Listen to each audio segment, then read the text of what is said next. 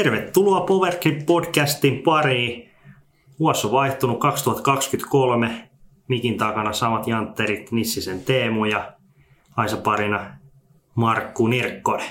Mites on Markku uusi vuosi lähtenyt käyntiin ja mistä me tänään höpistää? Joo, morjes vaan sulle Teemu. Hyvää uutta vuotta. Ihan kivastihan tää on lähtenyt.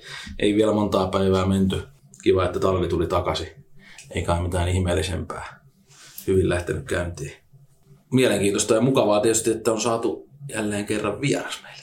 No niin, minkälaista vierasta tänään, tänään laitetaan lavetille? No meillä on tämmöinen, meillä on periaatteessa monta vierasta yhdessä paketissa, kun on niin tämmöinen kankaan päästä tuleva vahva vaikuttaja Frisbee Golf Liitossa ja pelaajanakin vaikuttanut jo toistakymmentä vuotta ja ylipäätään niin kuin hyvin vahva eurooppalainen ja miksei ihan maailmanlaajuinenkin lajivaikuttaja. Eli Tapani Aulu, tervetuloa Power podcastiin.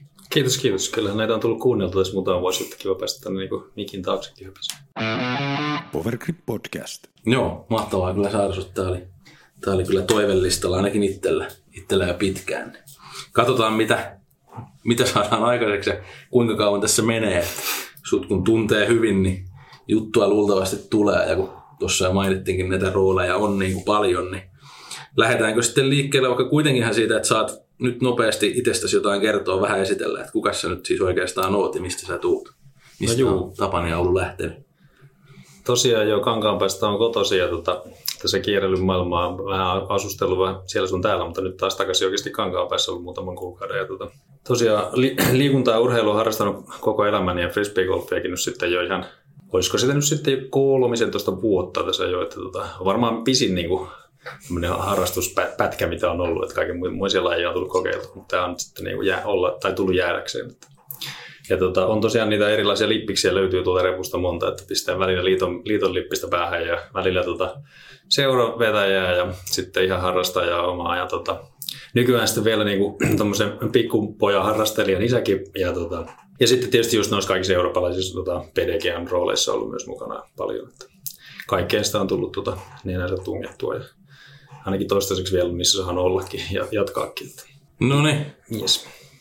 Ajatuksena meillä tässä oli, että pilkotaan tuota tosiaan vähän osia ja lähdetään liikkeelle noilla liiton jutuilla nyt tietysti, kun pelikausikana ei ole käynnissä, niin onko sitten ehkä loogistakin aloittaa niistä. Eli no ensinnäkin tuossa, kun mä aloin vähän katsoa taustoja tähän jaksoon, niin mä kuvittelen, että sä oot vielä toiminnanjohtajana vielä sijaistat sitä hommaa, mutta ei ollutkaan sillä. Sulla on uusi titteli, urheilutoimenjohtaja.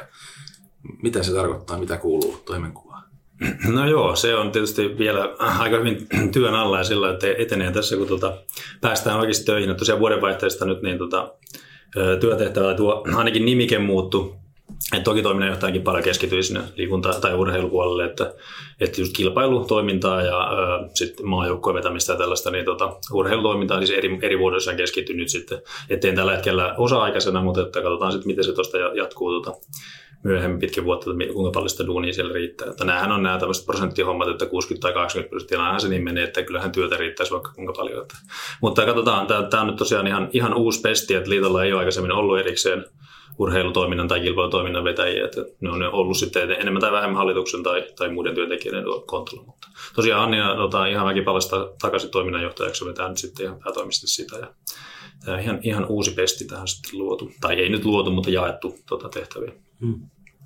Kauassa olit nyt siinä, sähän olit, tuurasit just tätä Anniinaa hänen äitiyslomalla, niin sä olit tuossa nyt toiminnanjohtajana suht kauan. Joo, pikkasen vajaa kaksi vuotta siinä oltiin. Niin. Tuota, sitä ennen on siis ollut niin liitossa hallituksen jäsenä pitkän mm. aikaa. Toki sitten hallituksesta pois, kun töihin tulin siihen. Ja ja, ja siinä sitten tosiaan tämän, tämänkin aikana on niin paljon kehittynyt taas liiton, ja kasvanut kaikki liiton jutut, että, tota, että siinä sitten hyvin, hyvissä ajoissa varmaan vuosi sitten alettiin katselemaan, että todennäköisesti tota, tarvii jakaa tehtäviä, että ei vaan riitä enää niin kuin aika millään. Että, että se oli sitten paljon jo niin, että en päässyt niitä varsinaisia toiminnanjohtajan tehtäviä, sitten mitä oikeasti toiminnanjohtajat tekee, niin ei, ei oikein riittänyt niin järkevästi aikaa. Paljon jäi kaikenlaisia projekteja sinne sillä lailla jonoa, mutta, mutta että kyllä sinne tosi paljon ehti kaikkea tehdä sen ja nähdä sen kahden vuoden aikana. Ja ehti niin oppia se homma, niin sitten oli hyvä, hyväkin lähteä pois, eikö niin? niin. Mua, mua, mua kiinnostaa niin kuin nyt ennen kaikkea edellisen kerran, kun mä niin kuin liiton, liiton kaveria haastatellut PG-podcastiin, se oli Ari Penttala 2020, kesällä muistaakseni, niin, niin, niin nyt kun sä olit tässä pari vuotta, pari vuotta, niin kaikki tietää, että laji on hirveästi kasvanut, mutta miten se näkyy liiton toiminnassa? Tai niin kuin, niin. No joo, tosiaan nämä on ollut kyllä varmasti koko lajin historia varmaan niin kuin suurimmat kasvuvuodet, nämä justiin mm. siitä 2020 alusta, eli käytännössä koronan, koronan mm. aika. Että tota, meillä on jäsenmäärä yli tuplaantunut siitä, siitä mm. 2020 alusta ja, ja oikeastaan ihan kaiken muunkin tota, määrät on kasvanut ihan tolkuttoman paljon. Että, että varsinkin junioripuoli kasvoi ja oikeastaan se niin kuin varsinaisesti syntynyt siinä aikana. Että meihän meillä ollut niin junnoja. Meillä oli varmaan, no tämä nyt ehkä tulee ihan ulkomuistissa, mutta ihan muutama sata, joku varmaan, en tiedä, 800 junnu oli ehkä mm. liitossa silloin niin kuin ennen koronaa. Mm. Nyt on viime vuonna oli joku 2500 tai jotain sellaista, ja se pysyy about samana nyt on niin tämän päättyneen vuoden lopussa, että mm. tietysti kun sitten muutkin lajit pääsi toimimaan taas 2022, niin sitten tota, meillä ei nyt sitä niin valtavaa kasvua tullut, mutta edelleen silti kasvettiin.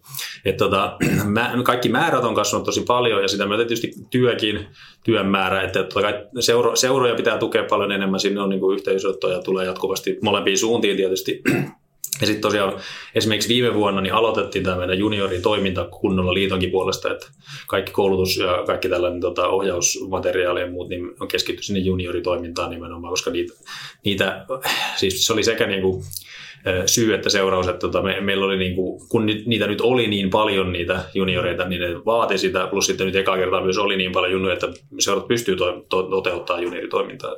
Se on ehkä semmoinen suurin muutos tuossa kaikissa, että tota, että semmoinen niin varsinainen suuri ohjelma, mitä ei ollut aikaisemmin käytännössä ollenkaan.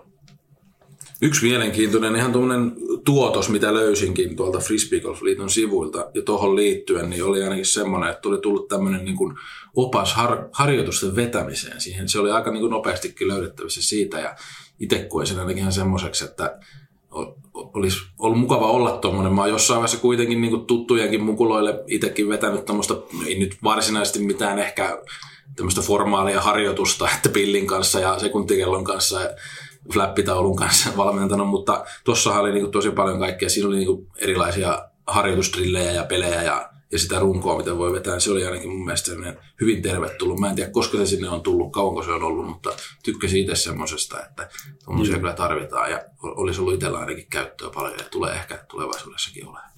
Joo, kyllä siis tosiaan viime vuoden keväällä alettiin toteuttaa sitä koulutuksen uusimista ja sitten siinä samalla perustettiin se junnufripa.fi-sivusto, missä siellä löytyy näitä valmiita harjoituksia ja, ja siis ohjeita ja koulutusta siihen, että miten, miten ohjataan junnuja. Ja tota, se itse asiassa, mistä mainitsit, no harjoitustrillit ja semmoista, niitä on siellä vielä aika vähän. Että se on niin oikeastaan semmoinen seuraava, mikä on sitten tämän vuoden aiheita, että sieltä on tulossa sit niin pa- paljon lisää pakettia siihen, että tulee niin tekniikkakoulutyyppistä hmm. tota, opetusmateriaalia. Ja siis se on idea just se, että me saataisiin No meillä on itse asiassa nythän me, liitolla on menossa semmoinen iso tota, toi, ö, tai ton opetuskulttuuriministeriön tota, ö, erityis, toi, mikä se nyt on, ö, erityisavustus, millä olla, niin mikä kehittyy just, juurikin tähän hommaan. Ja tota, siinä on nyt tavoitteena, se, se on siis saatu viime keväänä ja se jatkuu tuonne toukokuun asti.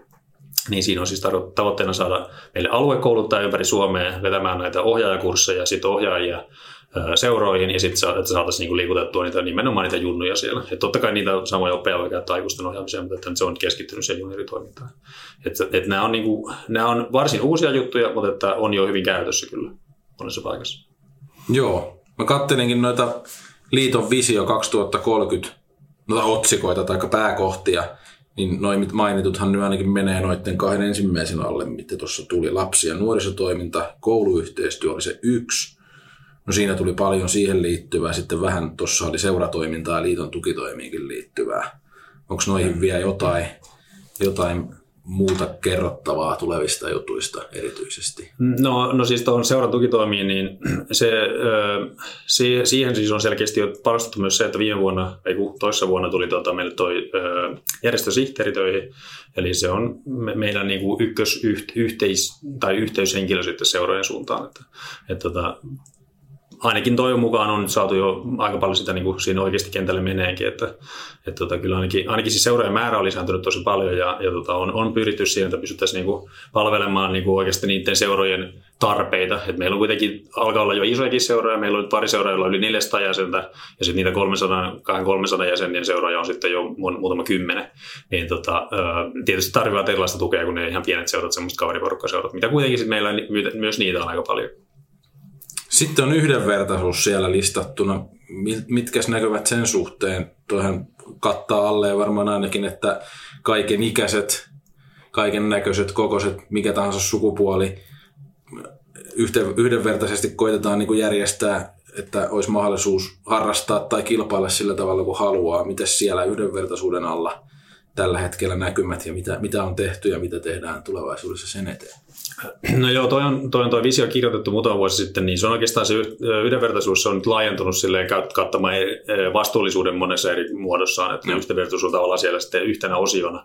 Vastuullisuuteen sitten kuuluu meillä myös, että me ollaan ollut ympäristöohjelma, mikä on mm. nykyään Urheiluliitolle pakollinenkin, ja tota, sitten myös nämä tota, antidoping-ohjelmat ja kilpailumanipulaation estämisen ohjelmat ja tota, tämmöiset kaikki kuuluu siihen tietenkin hyvä hallinto myös, että kaikkia näitä yritetään kehittää ja myös, myös opastaa sitten seuraa. Esimerkiksi tuon tähtiseura-ohjelman avulla. Ja, ja yhdenvertaisuuteen tietenkin kuuluu just se, että meidän kaikessa toiminnassa että kaikki, että meillä on esimerkiksi niin kuin, tota, yhdenvertaisuus, niin kuin, tota, yhteyshenkilöt voi ottaa häirintätapauksessa yhteyttä ja meillä on niitä ollutkin ja niihin on puututtu. Ja itsekin olen esimerkiksi olympiakomitealla muutamissa tota, tämmöisissä webinaareissa puhumassa aiheesta ja on tosiaan ollut tässä niin kuin liitolla yhteyshenkilönä johon voi sitten kentältä ottaa yhteyttä, jos tämmöisiä tilanteita tulee. Ja, ja tota, Kaikissa yhteisöissä niitä on, mutta on pyritty sitten ihan tosi avoimesti niistä keskustelemaan ottaa, ottaa niitä esille ja, tota, ja puuttumaan. Et esimerkiksi just yhdenvertaisuus ja tota, tasa-arvokysely järjestetty pari, vuotta, pari kertaa nyt pari vuoden välein ja tänä vuonna tulee taas uudestaan. Ja, ja tota, kun pyritään siihen, että, että hommat toimisi siellä niin, että niin ei tarvitse hirveästi sitten puuttua. Mutta että kyllä koko ajan ne on siellä mukana. Joo, no hieno kyllä kuulla, että ollaan totta kai niin kuin moderni laji ja moderni lajiyhteisö, niin ollaan näköjään myös sitten näissäkin asioissa hienosti aja hermolla. Mitenkäs sitten vielä neljäntenä kohtana siellä huippuurheilu ja media? Mitä se pitää sisällään ja, ja, ja näkymät siellä? No huippuurheiluhan tästä ainakin on niin kuin mun oman mielipiteen mukaan kyllä tullut. Joo, ja joidenkin ja. mielestä on keskitytty liikaakin sinne huippureilun puolelle. Että totta kai siis se on meille kuitenkin tärkeää, että kyllä me ollaan kuitenkin urheiluliitto ja halutaan, että meidän huippuurheilijoilla on hyvät toimintaolosuhteet. Itse asiassa olosuhdetyö on semmoinen, mitä meillä aikaisemmin tehtykään, mutta niin siinä on nyt lähdetty mukaan. Ja, ja, tota, ja sitten tietysti tämä meidän pääprojekti tällä hetkellä on toi maajoukkue. Että aika, ensimmäistä kertaa nyt on niinku oikeasti semmoinen ympäri vuoden toimiva kunnollinen maajoukkue. Ja tota, Siinä on nyt valittu se, oliko se nyt 16 urheilijaa, että 16 urheilijaa sinne Suomi-Ruotsin yhteistyössä ja sitten vielä muutama lisää on niin maajoukkuetoiminnassa. Ja tota, heille pyritään tekemään hyvät olosuhteet tarjoamaan tarjoamaan palveluita ja tarjoamaan sellaisia juttuja, mitä välttämättä eivät saa esimerkiksi omista seuroistaan tai omilta sponsoreilta, tiimeiltä tällaisilta. Että tietenkin meillä on monella huippurheilijalla, jotka on siis oikeasti ammattiurheilijoita, ja tästä pitäisikin muistaa, että se on niin kuin eri asia. Mm. Meillä, meillä voi olla ihan amatööri toimia, eivät he tee sitä työkseen, mutta ovat ihan huippurheilijan tasoisia, niin, niin kuin monessa muussakin lajissa on iso juttu. Mutta sitten meillä on myös niitä ammattiurheilijoita. Että totta kai tarvitsevat erilaista tukea ja haluavat, ja tota, pyritään tarjoamaan semmoisia, löytää semmoisia konsepteja, millä pystytään niin kuin, tukemaan niihin tarpeisiin, mitä siellä sitten oikeasti on. Et nyt on, nyt on tämä on niin ensimmäinen vuosi ja kuten urheilijat sen itsekin tietää ja ollaan ihan avoimesti sanottu, että kyllähän nyt vähän niin kuin koekaniinina siinä ovat, että katsotaan mitä, mitä kaikkea pystytään tekemään, tehdään erilaisia testejä, katsotaan mitä sieltä löydetään, että kun kaikki tietää sen, että tässä lajissa on kuitenkin aika, aika nuori esimerkiksi valmennuskulttuuri ja ei meillä ole sellaista oikeaa dataa hirveästi vielä näyttää, niin nyt kohta on sitten jotain dataa, sitten siitä päästään vertailemaan, että nyt oli ensimmäinen maajoukkueen leiri tuolla olympiavalmennuskeskuksessa urheassa ja seuraava leiri on tuossa helmikuun alussa Ruotsissa siellä tota, Buusön vastaavassa tota, urheilu, onko se nyt sitten varmaan olympiaurheilukeskus nimellä se sielläkin menee. Katsotaan sitten, että miten on urheilijat kehittynyt näissä ja siellä voi olla jotain uuttakin testiä sitten hiukan testattava. Plus me tehdään samaan aikaan sitten tuolla urheilu, tai meidän tuota Frisbee Akatemiassa, missä on sitten ne nuoret. Eli tota, ne on niinku tavallaan se ensimmäinen tai edellinen porras siitä sinne kohti maajoukkuetta, niin heillä on sama, samanlaisia testejä siellä ja usein käyvät leirit, leirittäytymässä tuolla enemmän, enimmäkseen Varalassa, on Leo Piirosen johdolla, joka on siis meidän nyt paitsi se nuoriso- ja koulutuskoordinaattori, nyt vähän sitten niin maajoukkue coachi sitten mukana siinä, että on, on siinä tässä viimeisen vuoden aikana opiskellut tuota itteensä valmentajaksi ja vetää sitten sitä projektia. Ja toki meillä on sitten nyt myös niin kuin palveluna ostetaan maajoukkueelle niin kuin noita, ja, ja siis akatemialle näitä tota, fysiikkavalmennusjuttuja ja tämmöisiä. Että, että, tota, pyritään saamaan sitä toimintaa sinne sellaisessa kuin mitä se niin kuin kilpaurheilussa kuuluukin olla. Onko henkinen valmennus osa tuota kokonaisuutta? Joo, meillä ei nyt ole vielä niin kuin tavallaan omaa siihen, mutta me, me ollaan pyritty siihen, että meillä on nyt muutamia kumppaneita, joita sitten voidaan tarjota meidän huippurheilijoille. Että on, on jo ö, päästy kokeilemaankin tällaista ja tota, palaute on ihan hyvää ja katsotaan mihin se siitä sitten etenee. Että tämä on nyt vielä hyvin alkuvaiheessa sen suhteen. Mutta, mutta sitten esimerkiksi tällaista niin edunvalvonta-asiaa on tehty, että mä oon hankkinut esimerkiksi tuolta olympiakomiteasta niin kuin, puhumaan urheilijoille, kertomaan urheilijan taloudesta, verotuksesta, tällaisista. Ja sitten pyritään hakemaan neuvoa esimerkiksi vaikka tämmöisiin esimerkiksi viisumiasioihin ja ulkomaan palkintorahojen verotukseen ja kaikkeen tällaiseen. Joo. Mitä, mitä heillä sitten onkin se niin kuin tarpeita. Kyllä, ja toi nyt sillä kun se mediakin siinä oli, niin ainakin tuo Suomi-Ruotsi yhteistyö on, on ainakin itselle tullutkin sitten. Voi tietysti olla, että liiton omien kanavien kautta, mutta mediahan sekin on ja median tekemistä. Eli on oli kyllä ihan näkyväkin kampanja. Tota en tiennyt itse, että siellä on sitten vielä se alempi porras tai niin nuoremmille ja tuleville pelaajille, mutta toi Suomi-Ruotsi yhteistyö näkyy ainakin ja pelaajakin tietysti omalta taholtaan taisi vielä aktiivisesti sieltä laittaa kaiken näköistä mm. materiaalia. Että se näytti kyllä, näytti kyllä hyvältä ja tekemisen meininki ja ihan varmasti sillä No tällä tietysti kotiin päin vetää, niin varmasti Ruotsille vielä isompi, isompi niin. niin kuin kehitys, tai kehityksen kannalta hyvä juttu, mutta ihan varmasti siis molemmille kyllä. Että Ru- Ruotsi muuten ohitti Suomen pelkäjäsenissä viime vuoden aikana. Siellä on kasvu ollut todella nopeata. Niillä oli 25 prosenttia tai 30 prosenttia kasvua. Niin, tämä on yllätys. Joo, siellä on tota, nyt iso buumi menossa. Ehkä mä oon sitä aliarvioinut tässä Ruotsia, niin. jos ainakin noin niin kuin määrät kertoisi sitä, että sielläkin sitten tullaan. Mutta sehän tekee vaan hyvää tälle eurooppalaiselle niin kilpailulle ja Taisin sitä jossain aiemmassa jaksossa ennustaakin, että ei suomalaiset tässä nyt ihan voi kyllä niin kuin sillä Euroopan herroja välttämättä enää, enää pian ainakaan olla, että alkaa tulla just muualtakin tsekkiläistä pelaajaa, norjalaista. Joo, Junnu-porukasta näkee, että siellä on kyllä vaikka mistä maasta tulee niitä ihan huippuja. Mutta tuossakin on niin Ruotsissa nyt viimeisen muutaman vuoden aikana niin esimerkiksi rakennettu uusia ratoja enemmän kuin koskaan aikaisemmin. Ja, sit, ja sitten myös sekin, että siellä on, siellä on tuplate väkeä, niin sitten jossain kohti. Ja sitten jos, jos nyt miettii vielä niin kuin Ruotsia, mm, jos siellä on populaatio 10 miljoonaa, niin kuinka paljon prosentuaalisesti se on siellä Etelä-Ruotsissa ja sitten minkälaiset olosuhteet siellä on läpi vuoden, niin, Kyllä. niin, niin eihän se se sieltä tulee varmasti jatkossa. Jatkossa. Et sehän oli jo 90-luvulla kova primamaa, mutta sitten mitään ei tapahtunut 15 vuoteen. Mä muistan tosiaan joskus viisi vuotta sitten juttelin noiden Ruotsin huippupelaajien kanssa, että siellä puhuttiin siitä just, että, että heille tuli niin johonkin kahdeksan vuoteen yhtä uutta junnua. Että siellä oli jotain 30 oli niiden nuorimmat, mutta ei ole todellakaan tilanne se enää, että nyt siellä on niin kuin ihan uutta sukupolvea tulossa ja siellä on kyllä hyvää kehitystä. Ja siis olihan se tietenkin vaan ajan kysymys, että näin käy. Että just niin kuin sanottiin, noin on ne realiteetit, kyllä se on tässä tiedostettu, että, että, että tota, imen kauan pysyttiinkin heidän edellä tavallaan noissa pelaajamäärissä. Powergrip Podcast. Mennään sitten tuohon tuohon sun urheilutoimenjohtajaan. Tuossa vähän päiviteltiin nyt, mm. että mitä, mitä tässä on nyt niin kuin liitossa tapahtunut ja mitä tulee tapahtuu, mutta mennään siihen niin kuin ehkä siihen kilpailutoimintaan niin. seuraavaksi. Eli nyt susta on tullut urheilutoimen johtaja, niin no, mitä siihen ehkä toimenkuvaan kuuluu ja sitten minkälaisia asioita sä hoidat, vaikka siinä puhuit, että, että se on nyt osa-aikainen ja, ja varmaan työtä riittäisi vaikka aina, aina uusiakin juttuja, mutta että mitä, mitä se nyt niin kuin pääsääntöisesti? Onko edelleen niin, että puhelin kuitenkin soi, varsinkin kisakaudella. Teidät soittelee. Onko se edelleen se henkilö vai olisiko jopa Joo. kiva, että puhelut menisi johonkin muualle tai käytettäisiin jotain muuta tietopankkia kuin Tapani alulla vai? Ei, nythän se on kiva, kun siitä saa palkkaa, no niin. kymmenen vuotta tehnyt. mutta ei siis tota, joo, kyllä se niin on, että kyllä se siihen kilpailutoimintaan totta kai keskittyy paljon. Tällä, nyt tässä talvikaudella niin se on, se on näiden SM-visojen tourien tällaista niin kuin, tota, käyntiin laittamista, että on saatu kaikki SM-kisat on saatu valittua ja toureissa on päällä. Tosiaan nyt siis viime vuonnahan meillä tuli niinku pari touria lisää tuonne liiton toimintaan, niin virallisia liiton niin sanottuja omia toureja. Ja, ja tota, niiden tietysti koordinointia paljon ja nyt esimerkiksi varsinkin tänä vuonna sitten niin vedän, tavallaan koordinoin sitten itse ne, just nuo juniorit ja mastereiden tourit. Ja, ja sitten tota, SM-kisoista niin iso juttu oli viime vuonna, silloin keväällä sain tehtyä ja löysin sen ajan, että kirjoitin tosiaan tuommoisen tota, SM-kisojen toimintakäsikirja, semmoisen 70-sivuisen ohjeen siitä, että miten, tota, miten SM-kisat rakennetaan, miten, mikä siinä on tavallaan se esimerkiksi nyt tuommoinen niin vuosikello, että missä missäkin vaiheessa tapahtuu, ja tota, sitten kaikki mahdolliset ohjeet seuroille, että millaisia lupia pitää olla ja miten, miten niitä haetaan ja miten niitä rakennetaan, ja, ja sitten sit siinä on kaikki tällaiset niin kuin, tota,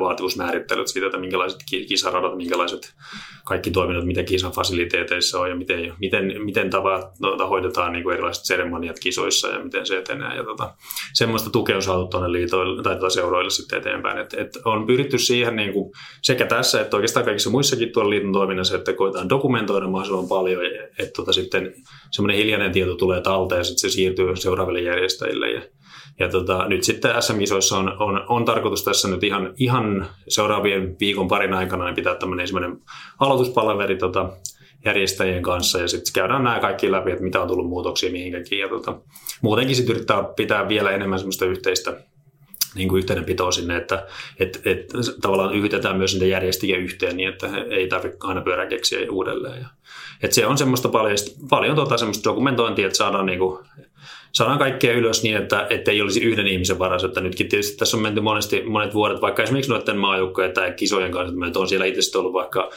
arvokisoissa kapteenina, niin tota, eihän sitä ole mitään semmoista dokumenttia ollut sitten, että jos joku muu lähtee sitä vetää, niin tota, koitan saada kaikki, koitan tehdä niin kuin itteni tarpeettomaksi siitä sillä että, että jonain päivänä sen pystyy sitten joku muukin vetämään niin, kuin, niin että ei tarvitse kaikkea yrittää nollasta kehitellä.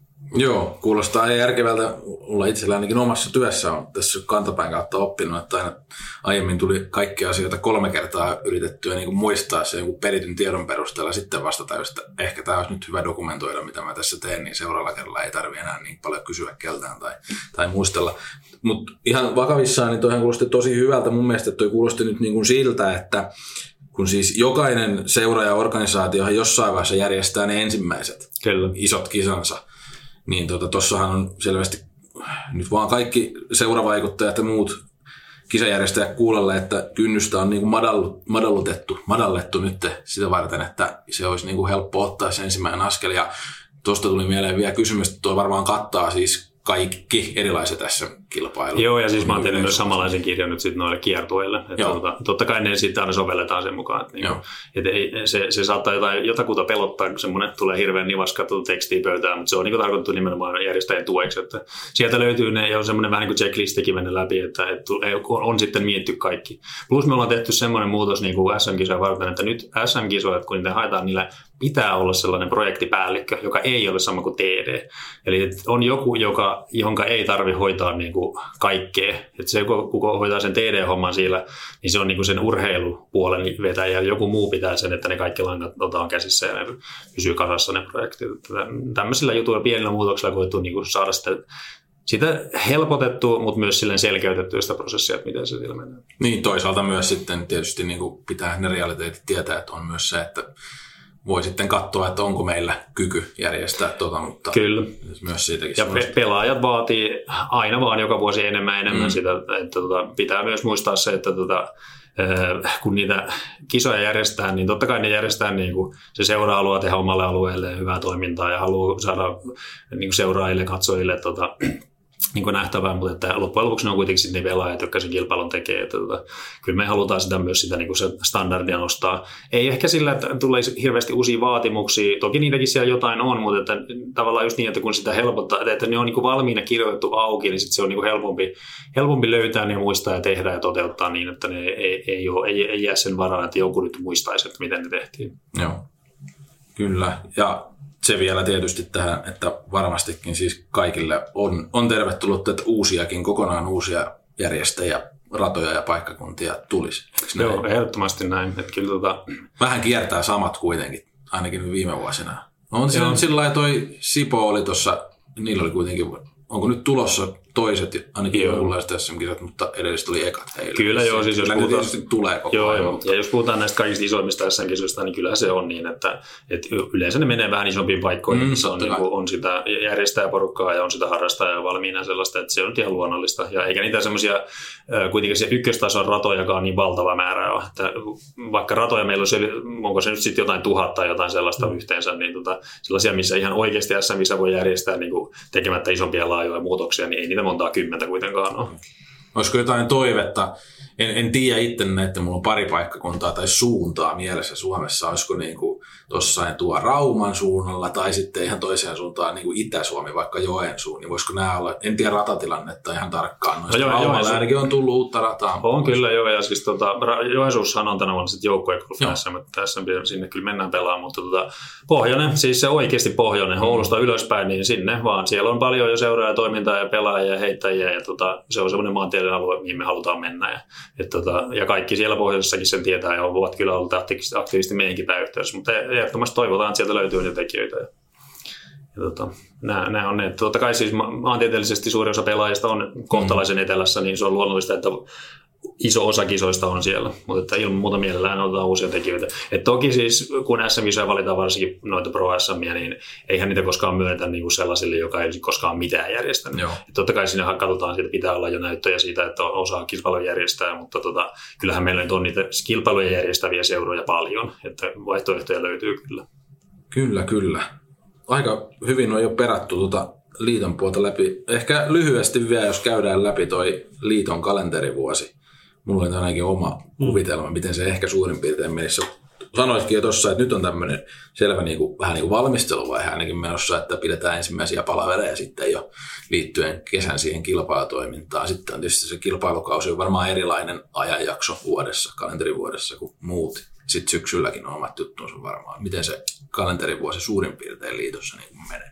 Joo, siis kyllä tuossa tietysti semmoiset pää, pääkohdat siinä on ainakin, niin miten ne kun näkyy tavallaan ulospäin. Et meillä nyt sitten tota, toi Annina tosiaan toiminnanjohtajana, niin se rakentaa meille sitten vuosikellot, mutta meillä on siis paljon erilaisia vuosikelloja. Eli on mm. kilpailutoiminnan vuosikellot, siellä on että missä vaiheessa on kisojen haut, missä ne myönnetään, missä aletaan sanktioimaan kilpailuja, koska aletaan tota, sanktioimaan niin isompia kisoja. Sitten tota, koska rakennetaan kelloja tai kalentereita ja näin. Sitten meillä on paljon muita. Meillä on viestinnän vuosikello, meillä on siellä, siellä on erilaisia juttuja, missä, missä mitäkin asioita tehdään. Ja totta kai sitten niin tämän hallinnon puolelta, että siellä on syksyllä näitä liitopäiviä sun muita, missä tota, ollaan sitten, niin tai tavallaan mennään siis siihen, että miten, miten liitto yhdistyksenä toimii ja missä sitten seurojen vuodet menee, niin siellä on, ne, ne tarvii erilaista tukea eri aikoihin. Vuoden lopussa tulee se, kun aloitetaan uusi lisenssikausi ja jäsenkaudet ja tällaiset, ja siellä on, siellä on ihan omat juttunsa. Ja, että kyllä siellä siis nimenomaan mennään jonkin verran kalenterin mukaan, että tiettyjä asioita tapahtuu tiettyyn aikaan vuodesta. Joo. Miten nuo liitopäivät, mä jotenkin siitä nyt tuli mieleen, että pitää sitä kysyä. Oliko se niin, että ihan kuka tahansa seuraan kuuluva voi niihin osallistua? Ja mitä, mitä ohjelmaa liitopäivillä on? Ne on kuitenkin aina, niin kuin joka vuosi se tulee itsellä sillä että ne on nyt. Ikinä en ole ollut, en tietysti paljon ole seuratoiminnassakaan aina ollut, mutta miten, lyhyesti, mitä pitää sisällään siis liitopäivät? No liitopäivähän on siis niin kuin liittopäivä, eli niin. siellä ollaan, tota, seurat tulee paikalle, seura, seuroista voi siis, kaikista jäsenseuroista voi tulla kaksi tyyppiä, okay.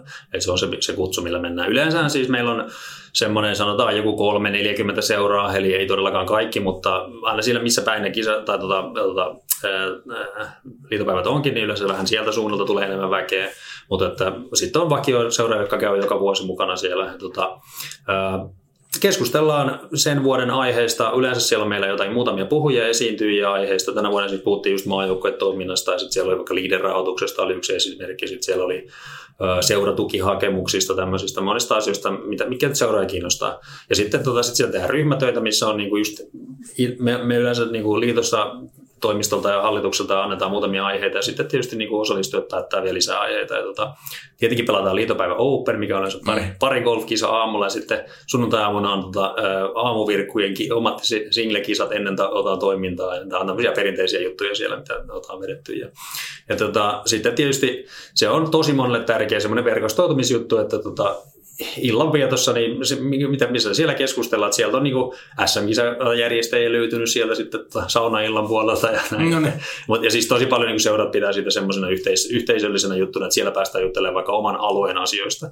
Vaikka, vaikka nyt oltiin tuolla Kuortaneella, niin sitten sieltä sen Keski-Suomen alueen tosi monta seuraa oli mukana, he sitten pitivät, siellä on muutenkin kyllä tosi aktiivista toimintaa, mutta että pitivät omia palavereja se on, se, se on semmoinen verkostoitumista. Minglailua. Mä oon oppinut uuden Sitä, Se on minglailua parhaimmillaan, Joo. kyllä. Mutta joo, siis toki meillä aina aihe, tietyt aiheet ilmoitetaan etukäteen, että mistä tullaan keskustelemaan ja niitä sitten nostellaan siellä. Joo. se, semmoinen vielä, että eikös liiton toiminta, eikö se paljon pitkälti pyöri, no ensinnäkin seura tai näiden jäsenmaksujen kautta ja sitten ton valtion avustuksella? Joo, kyllä, kyllä joo, enimmäkseen näin. Tota, siis 2016 me saatiin, tai alettiin saada valtionapua, saatiin 60 tonnia silloin. Meidän koko liiton budjetti oli silloin 120 tonnia. Nyt me saatiin viime vuonna 72 tonnia, eli pikkusen noussut, ja budjetti on 600 tonnia. Oho. Et, tota, niin. Oh, niin. Se et, valtionapu ei varsinaisesti ole kovin iso osa sitten. Okei, okay. Okay. Eli, mutta, mutta et, et se reipas 500 tonnia, niin sitten se, se tulee eri... Siellä niin on jäsenmaksuja, lisenssimaksuja ja, ja tämmöisiä niin. yhteistyöjuttuja. Ja tuota. Mutta aika, aika mielenkiintoista toikin, että jos 2016 laji oli, mitä se oli, mm. ja mitä se on nyt, niin, niin jos siinä on tullut 60 000 72, niin No, se, on, se on se korotus, mutta, mutta ei se ole miss, millään tavalla suhteessa Joo, se, se, menee nyt tällä hetkellä niin, että siis oli ensin monta vuotta niin, että tavallaan niitä ei muutettu ollenkaan niitä valtionapuja. Ja nyt se sitten meni sellaiselle syklille, että oliko se nyt kolme, viiden vuoden syklit vissiin niin, että on tietyt, tietyt lajit, jotka on niin kuin tavallaan noususuunnassa, niin ne saa automaattisesti sen 10 prosentin korotuksen.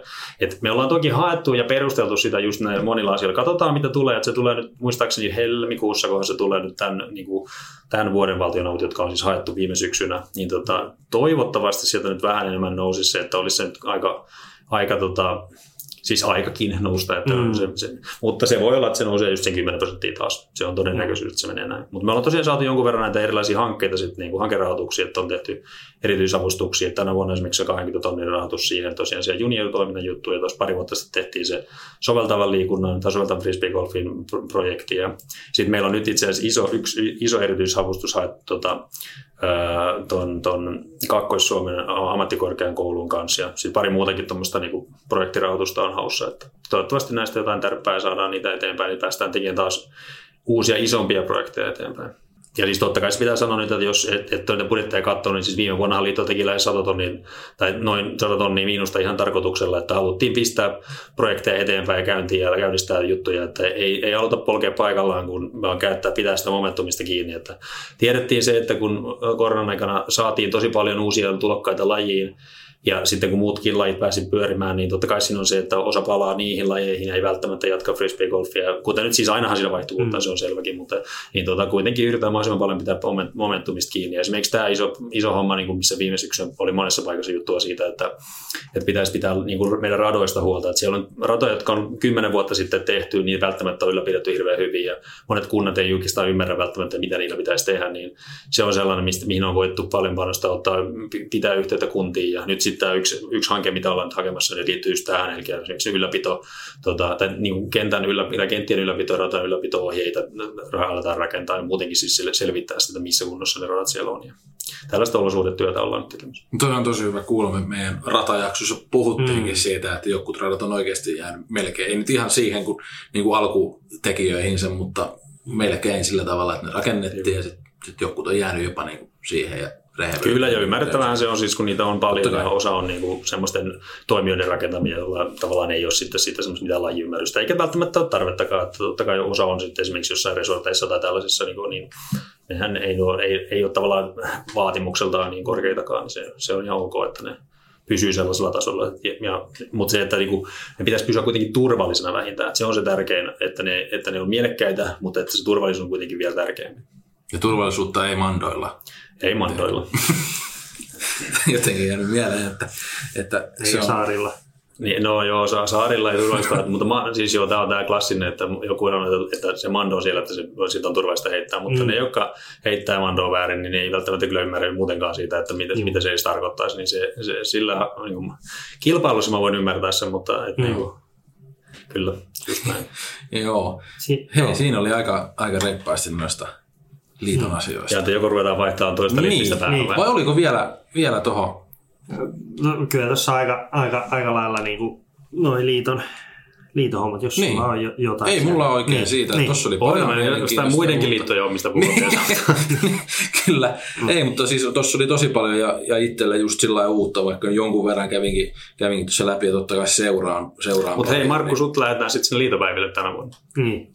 Okei. Okay. Saat olla toimittajan edustajana siellä. Selvä juttu. No niin, se on Syksyllä. Joo. No niin, mennään sinne. Mä oon kova saunomaan ja Tällä mm. kohta meillä on SM-kisat kankaan päässä. Joo. Hmm. Powergrip Podcast. Hei, pelaaja Tapani oli sitten meidän toinen. Mä kattelin, että sulla on, puhuit erilaista lippiksistä ja vaatetuksesta, niin paitaa kattelin, niin toi nyt ainakin näyttäisi olevan näistä pelaajahommista enemmän. Onko se Australian maajoukkueen vaihtopaita? Kyllä, se, mikä sitä olikaan? General Manager Summers paita. Okay. Joo, eli paidanvaihtoperinne elää frisbeegolfissakin. Se on hieno, hieno mm. nähdä ja, ja tota, toi siis noista joukkue MM-kisoista. Joo, tämän vuoden kisoista. Viime, viime vuonna. Tai anteeksi, niin. No, mulla on helppo, mä näen sen vuosiluvun. Joo, ei ole vielä oppinut vaihtaa. Mutta mut täällä on hauska, hauska tilasto. Sä oot pelaajana, sä oot voittanut Brasilian, Uzbekistanin, Pakistanin, Jemenin, Jordanian Open-voittajat. Sulla on 122 PDG-alasta kilpailua, 24 voittoa. Saattaa olla tämmöinen 980 tonnin pelaaja, mutta ennen kaikkea mua kiinnostaa se, että sä oot varmaan, sä oot varmaan niin pelannut kansainvälisimmin, mitä kukaan pelaaja ehkä. No en, en, no en tiedä. Saat kyllä niin. ensin nyt selittää tuon, niin. tuon tuota esittelyn. Mitäs, mitäs, mitäs Täällä on tämmöinen tarina Uzbe, taustalla. Uzbekistan. joo, Uzbekistanin mestaruus. tota, joo, se löytyy tosiaan niin yhdeltä videolta, mutta tota, tämä liittyy, joo en ole siis oikeasti missä Uzbekistanissa pelannut, mm. mutta tota, on, on kuulemma kyllä semmoisen tittelin voittanut. Mm. Tämä on, tota, mutta se on, se on ehkä semmoinen tota, tarina, mikä voidaan kertoa sitä henkilökohtaisesti jossain, mutta tosiaan niin mm. niin toi, olen pelannut monessa maassa ja olen pelannut paljon, paljon tota, myös niin kuin, Suomessakin vähän pienemmissä paikoissa. Näin. On tykännyt käydä usein niin semmoisissa uusissa paikoissa. Mm. En, en, ole, en nyt koe itseäni mitään silleen niin maailmanmatkaista, jos, jos katsotaan, että missä niitä sitten loppujen lopuksi on ne maat, niin on kuitenkin Euroopassa lähes kaikki. Mm. Eli siis ihan oikeasti sä oot voittanut Britanniassa, Etiopiassa, Brasiliassa, Kroatiassa, Italiassa, Puolassa ja tietenkin Suomessa. Niin, voittanut. Niin. Okay. Mm. Et siinä oli voitot. Joo. Mm. Sitä ei PDK-kisoja ja pari muuta maata. No niin, se niin. vielä. Mut, mutta niin kuin, että oikeasti, oikeasti olet pelannut semmoisissakin paikoissa, missä ei varmaan niin kuin Friba ja sekä niin. Joo, Brasiliassakaan se ei ole varmaan se, niin kuin, se ihan vielä niin kuin, taistele Fudiksen kanssa siitä. Bras- Brasiliassa olisi muuten toi Brazil Open olisi tuossa pari viikon päästä, pitäisikö lähteä pelaamaan. No vähän kiire. Mutta tota, siis joo, Brasiliassa toki mulla on siis sieltä perhettä, niin tota, siellä on sen takia ollut, että en ole sinne ihan frisbee lähtenyt pelaamaan. Mutta, mm. mutta joo, siis tosiaan kyllä sielläkin on, siellä on muutamia ratoja ja siellä on ollut muutamia PDG-kisoja. Siellä on vuosittain nämä Brazil Open ja toki ne on siis niin kuin mm. Jenkeissä Kanadassa asuvia brasilialaisia, jotka niin kuin, niitä kisoja järjestää, mutta siis kyllä siellä on niin kiinteitä ratoja ja siellä pääsee kyllä pelaamaan frisbeitä, että se on ihan, mm. ihan tota, olemassa olemassa oleva laji. Se on, se on levinnyt muutenkin tosi paljon tuonne latinalaiseen Amerikkaan ja sinne niin kuin Etelä-Amerikkaan viime vuosina. Että, että tänä vuonnahan PDGlle tuli tota, tai no, mä en tiedä, oliko se viime vuoden puolella, vai, mutta kuitenkin nyt, nyt on niin kuin valittu mm. sinne semmoinen latinalaisen Amerikan koordinaattorikin oikein, mm. että kasvattaa sitä. Ja tota, samaten sitten tuolla Afrikassa, missä on käynyt siellä Etiopiassa pelaamassa, niin niin, niin siellä on nyt sitten, siellä on itse nyt kans kahden viikon päästä on Kenia Open, ja siellä on, siellä on nyt ollut aika paljon aktiivista pelaajat. Siellä oli silloin, kun mä olin siellä 2018, se oli ensimmäinen PDG-turnaus koskaan. Tota, no itse asiassa en ole ihan varma, että olisiko joskus ollut jossain Etelä-Afrikassa jonkunnäköinen turnaus, mutta se 2018 oli mun tietoon ainakin ensimmäinen PDG-kisa siellä. Ja siellä ei ollut yhtään PDG-jäsentä Afrikassa silloin. Nyt siellä on 86, että se on niinku ihan oikeasti alkanut liikkua se tota, laji siellä. Siellä on perustettu viisi tai kuusi ainakin uutta rataa eri, eri maihin siis nyt sen jälkeen. Et kyllä mä oon tykännyt siitä, siis se oli siisti tapahtuma myös sille, että pääsi tavallaan viemään vähän sitä lajia sinnekin eteenpäin ja osallistumaan siihen, vetää vähän klinikoita ja valmentaa. Ja samalla tavalla sitten muutamissa muuta Euroopan pienissä maissa käynyt ihan just sillä, sillä ajatuksella, että siinä on sitten niinku jo oman pienen semmoisen korren kantanut kekoon siinä, että on niinku voinut esitellä sitä lajia vähän enemmän siellä. Ja kyllähän niissä sitten ihan mukavasti mennytkin monissa kisoissa. Että, että se, kyllä siinä joku semmoinen jujunsa on, että itselläkin niinku, niin kuin tuon Ville Piipon mallin, mallin mukaan, että ulkomaankisoissa aina jotenkin pärjää paremmin. Että en, ole, en ole ihan tuota sentään tuo Ille Niemi-tasoinen ulkomaan pelaaja, mutta, mutta kuitenkin niin, kyllä siellä ihan kivasti on mennyt. Mutta mä, mä en ole tosiaan niin kuin, koskaan missään tuommoisilla kaukomatkoilla ollut pelaamassa. Että, että tota, mulla esimerkiksi USA pelaamatta. Mikä mä olin tästä kysymässä. Mikä on menossa sinne? No mä oon, nyt, mä oon nyt tänä vuonna menossa tuonne tuota Master MM-kisoihin. Se on mm. aika selkeä sellainen suunnitelma, että jos sen, senkin sitten korkkaisi sen, sen maan sieltä. Mm. Mm. Eli on niinku listalla. Oot menossa Joo, kyllä tarkoitus. Mutta mut toi, mut toi niinku lähin, lähinnä niinku oikeasti, että tää, ehkä niinku Su- Suomessa tämä laji, kaikki nyt tietää mikä se täällä on, ja se on niin kuin Ruotsissa jo isoja, Norjassa kasvaa ja Baltiassa on ja Tanskassakin jo tietyllä tasolla, niin... Afrikka. Niin, Miten se? Niin, niin, niin, niin miltä, miltä frisbee golf on sun silmin näyttänyt erityisesti Euroopan ulkopuolella ja muutenkin, että niin kuin, täältä on vaikea nähdä, että tuntuu, että se on Amerikka ja sitten nämä Pohjoismaat, mutta, mutta tota, miten sä näet on niin oikeasti? Joo, kyllä, kyllä se on sellainen, että siis monessa maassa niin se on sitä silleen, jos miten me ajatellaan sellaista niin kuin, siis oikein se on back to the roots juttu, että se on niin kuin sitä semmoista oikeaa tota, ruohonjuuritason hommaa, itse tehtyjä koreja ja tietysti jotain semmoisia Discatcher-klooneja ja tota, se, on, se on paljon tätä. Ja sitten se on sitä sellaista niin kuin liikunnan ja urheilun sellaista riemua ja iloa, että se, että se ei ole sellaista kilpailua, semmoista niin ampaa kilpailua, vaikka totta kai tosissaan pelataan ja yritetään parhaansa näin, mutta on se, on se niin kuin, mä muistan esimerkiksi pari vuotta sitten kävin tuolla Varsovassa pelaamassa kisat ja siellä oli, tota, siellä oli parikymmentä ukrainalaista pelaajaa, tai siis en tiedä oliko ne kaikki välttämättä ukrainalaisia, mutta sieltä tullut niin kuin, silleen, että autolla ajaneen sinne pelailee, kun omassa maassa ei ollut yhtään rataa silloin vielä ja monta sata kilsaa, että pääsee kisaamaan. Ja, et siinä on, siinä on, se on jotain, jotain sellaista hienoa siinä on, tosi, tosi siisti juttu. Ja tota, kyllä mä oon tykännyt siitä ihan vaan siitä semmoisesta niin kuin, se, että millaista se on niin kuin kokemuslajina siellä. Sekä heille että sitten niin meille, jotka tulee siitä, että täällä se on sitä urheilua. Että et totta kai se on erilaista, mutta tota, sama, siis, sama juttuhan se on ja sama se ilo, mikä siinä on siinä, niin kuin, tai semmoinen, niin kuin, mikä sitä koukuttaa joka paikassa. Että se on se kiekon lentämisen. Vaikka se esimerkiksi vaikka siellä Afrikassa, niin se lentää kyllä eri lailla se kiekko, kun se on niin korkealla parissa kilsossa. Joo, ja me, kukaan meistä ei siis pudonnut äsken tuolelta. Meillä kolisee kamat täällä, jos äsken vähän tuossa kolahti. kolahti tuota. Tuosta Afrikasta siis sä sanoit, että siellä ne alkaa nyt tämmöinen, oliko siellä oikein, muistas mä väärin, että ihan tour. Touri tulossa, sä sanoitkin tuossa jo, että Kenia oli, oliko se ensimmäinen. Ja vetääkö siellä joku yksi taho tätä, tätä hommaa vai onko tämä niinku maissa erikseen vai? No Afrikka on todella iso manner tietysti, että Joo. se pitää muistaa, että ei välttämättä ihan... Joo, en, en, yritä olla millään tavalla mikään Afrikan asiantuntija, että on tosiaan käynyt mm. siellä Etiopiassa pelaamassa siellä mm. Asusan yliopistolla, tota, siellä on niin kuin ensimmäinen kiinteä rata. Siellä oli vetäjänä tämä tota, Johannes Tesaleen, joka on siis paikallinen ja on, on onko se nyt muistaakseni Innova Ambassador nimellä siellä, ja on, on tosi paljon tehnyt siis tuhansille, tuhansille koululaisille levittänyt lajia siellä. Ja sitten siitä kautta tavallaan, just sen 2018 Ethiopian Openin mukana, siellä oli muutama sambialainen, ja Sambiaan tuli rata sen, mukaan, sen jälkeen. Se oli etelä-afrikkalaisia muutama, siellä on ihan, ihan toimintaa. Sitä Etelä-Afrikan kaveri itse asiassa nykyään Israelissa pyörittävässä toimintaa. Ja, ja sitten siellä on tätä Jenkeistä tuon Eifling Plasticin tota John Lutzo, joka, on, joka oli sitä Afrikan, tai sitä 2018 kisaa pyörittämässä on vetämässä nyt myös sitä Kenia Openia. Siellä on tiettyjä tällaisia niin kuin, tukijoita. Sitten siellä Sambiassa on se mikä se nyt onkaan, Eagle Swings Disc Golf muistaakseni, niin Inki Expatti sekin on, kuka sitä siellä pyörittää. Mutta että, sitten tota, tietysti toi Brian Honeyger, kuka on International Coordinator PDJllä, niin se on siis tota, se on aktiivinen siellä ja se on, hän on aikanaan ollut siis ennen PDK-töitä ollut töissä joskus Etiopiassa, niin se oli hauska, kun siellä hän oli myös mukana silloin 2018 paikalla, että osasi puhua Amharaakia ja, se, se oli, mm. ja nyt oli käymässä muutamassa Afrikan maassa justiin tässä vuodenvaihteen aikana ja kävi, kirjoittelikin muutamia raportteja sieltä. Kyllä siellä niin kuin ihan oikeasti on semmoista aktiivista nousua, että siellä on käytetty toki näitä Marco Polo tota, uh, Grantin hakuja, muistaakseni Paul McBeth Foundationin tu- tukemana rakennettu ratoja. Ja, et sillähän se lähtee. Muutama rata maahan, niin kyllä sinne pelaaja tulee. Mitenkäs se Brasilia sitten? Sinnehän sulla nyt on, on tietysti perhesuhteita ja, ja näin, niin No sen mä muistan ainakin sinne menit, niin kaikki ennätyksiä sä pistit siellä uusiksi, jotain videoa tuli, että jonkun päivän ensimmäinen birdie ja varmaan sitten kierrostuloksetkin olit kuitenkin varmaan tasokkain pelaaja siellä, niin tota, onko sinne yhteydessä ollut vielä tuohon niin kuin frisbee golf porukkaa ja miltä siellä nyt näyttää? Se oli jollain suljetulla alueella joku rata oli ainakin silloin. Joo, Brasiliassa on aika, menee siellä? aika yleistä tosiaan toi, että ollaan se kondominium-alueella, missä sitten pitää olla tietysti joku kutsunut sinne, että pääsee sinne pelaamaan näin. Mutta heillä on siellä nyt nykyään siellä samalla alueella jo toinenkin rata.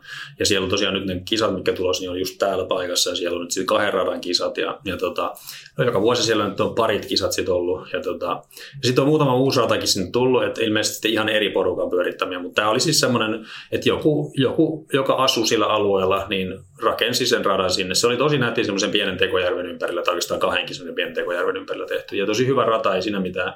Mutta tosiaan kun se ei ole niin kuin julkisesti vapaa paikka, niin se ei ole sillä tavalla voikaan sitä kas- lajia kasvattaa. Niin, mutta se toinen rata, mikä se on, niin se on nyt ka- kaiketi sitten kokonaan niin kuin julkinen ja kaikille käytössä. Että pikkuhiljaa se varmaan sielläkin sitten lähtee, mutta tosiaan muissa maissa, esimerkiksi Kolumbiassa siellä Etelä-Amerikassa, niin siellä on paljon enemmän nyt toimintaa ja sitten sit muutamassa muussa maassa kanssa. Hmm. Kyllä sitten alkaa niinku yhä enemmän maailmanlaajuinen laji, laji olla, koska taas sitten jos mennään tuonne kauko Aasian suuntaan, niin siellä nyt Taimaassa on ollut jo jonkunlaista toimintaa. Oh, ja siellä on touria jo pyörimässä. Mm. Joo. Siis siellä on nyt sitä Southeast Asia touria, niin siellä on, siis, siellä on tosi monta maata, ja ne on kanssa tässä, tässä niin tammi-helmikuussa on siellä paljon kisoja. Aiotko sitä maailmankolkkaa vallottaa vielä, kun nyt pelaajatapanista puhutaan? Niin... No siellä on toi meidän, meidän Jarmo ollut, niin. siellä on jo käynytkin niin. muutama kisa pelaamassa. Että ei, ei mä tiedä, siis, tämä on, tää on niinku sellainen asia, asia, mistä mikä on niinku itsellä ainakin semmoinen vähän vähän tavallaan vaikea, että niinku, tavallaan joo, tekisi mieli ja matkustaminen on kiva ja näin, mutta että siinä on nyt sitten tälle ikä on tullut ja alkanut ymmärtää asioita, niin sitten se, se, kyllä se niinku joka kerta se kynnys on vaikeampi niinku vaan itselle niinku, jollakin tavalla, tavalla niin kuin määritellä, että et, et, et, et missä kohtaa se ei ole tarpeen, tai on tarpeellista ja ei ole tarpeellista matkustaa, varsinkin noita kaukomatkan lentoja ja tällaisia. On, on siis,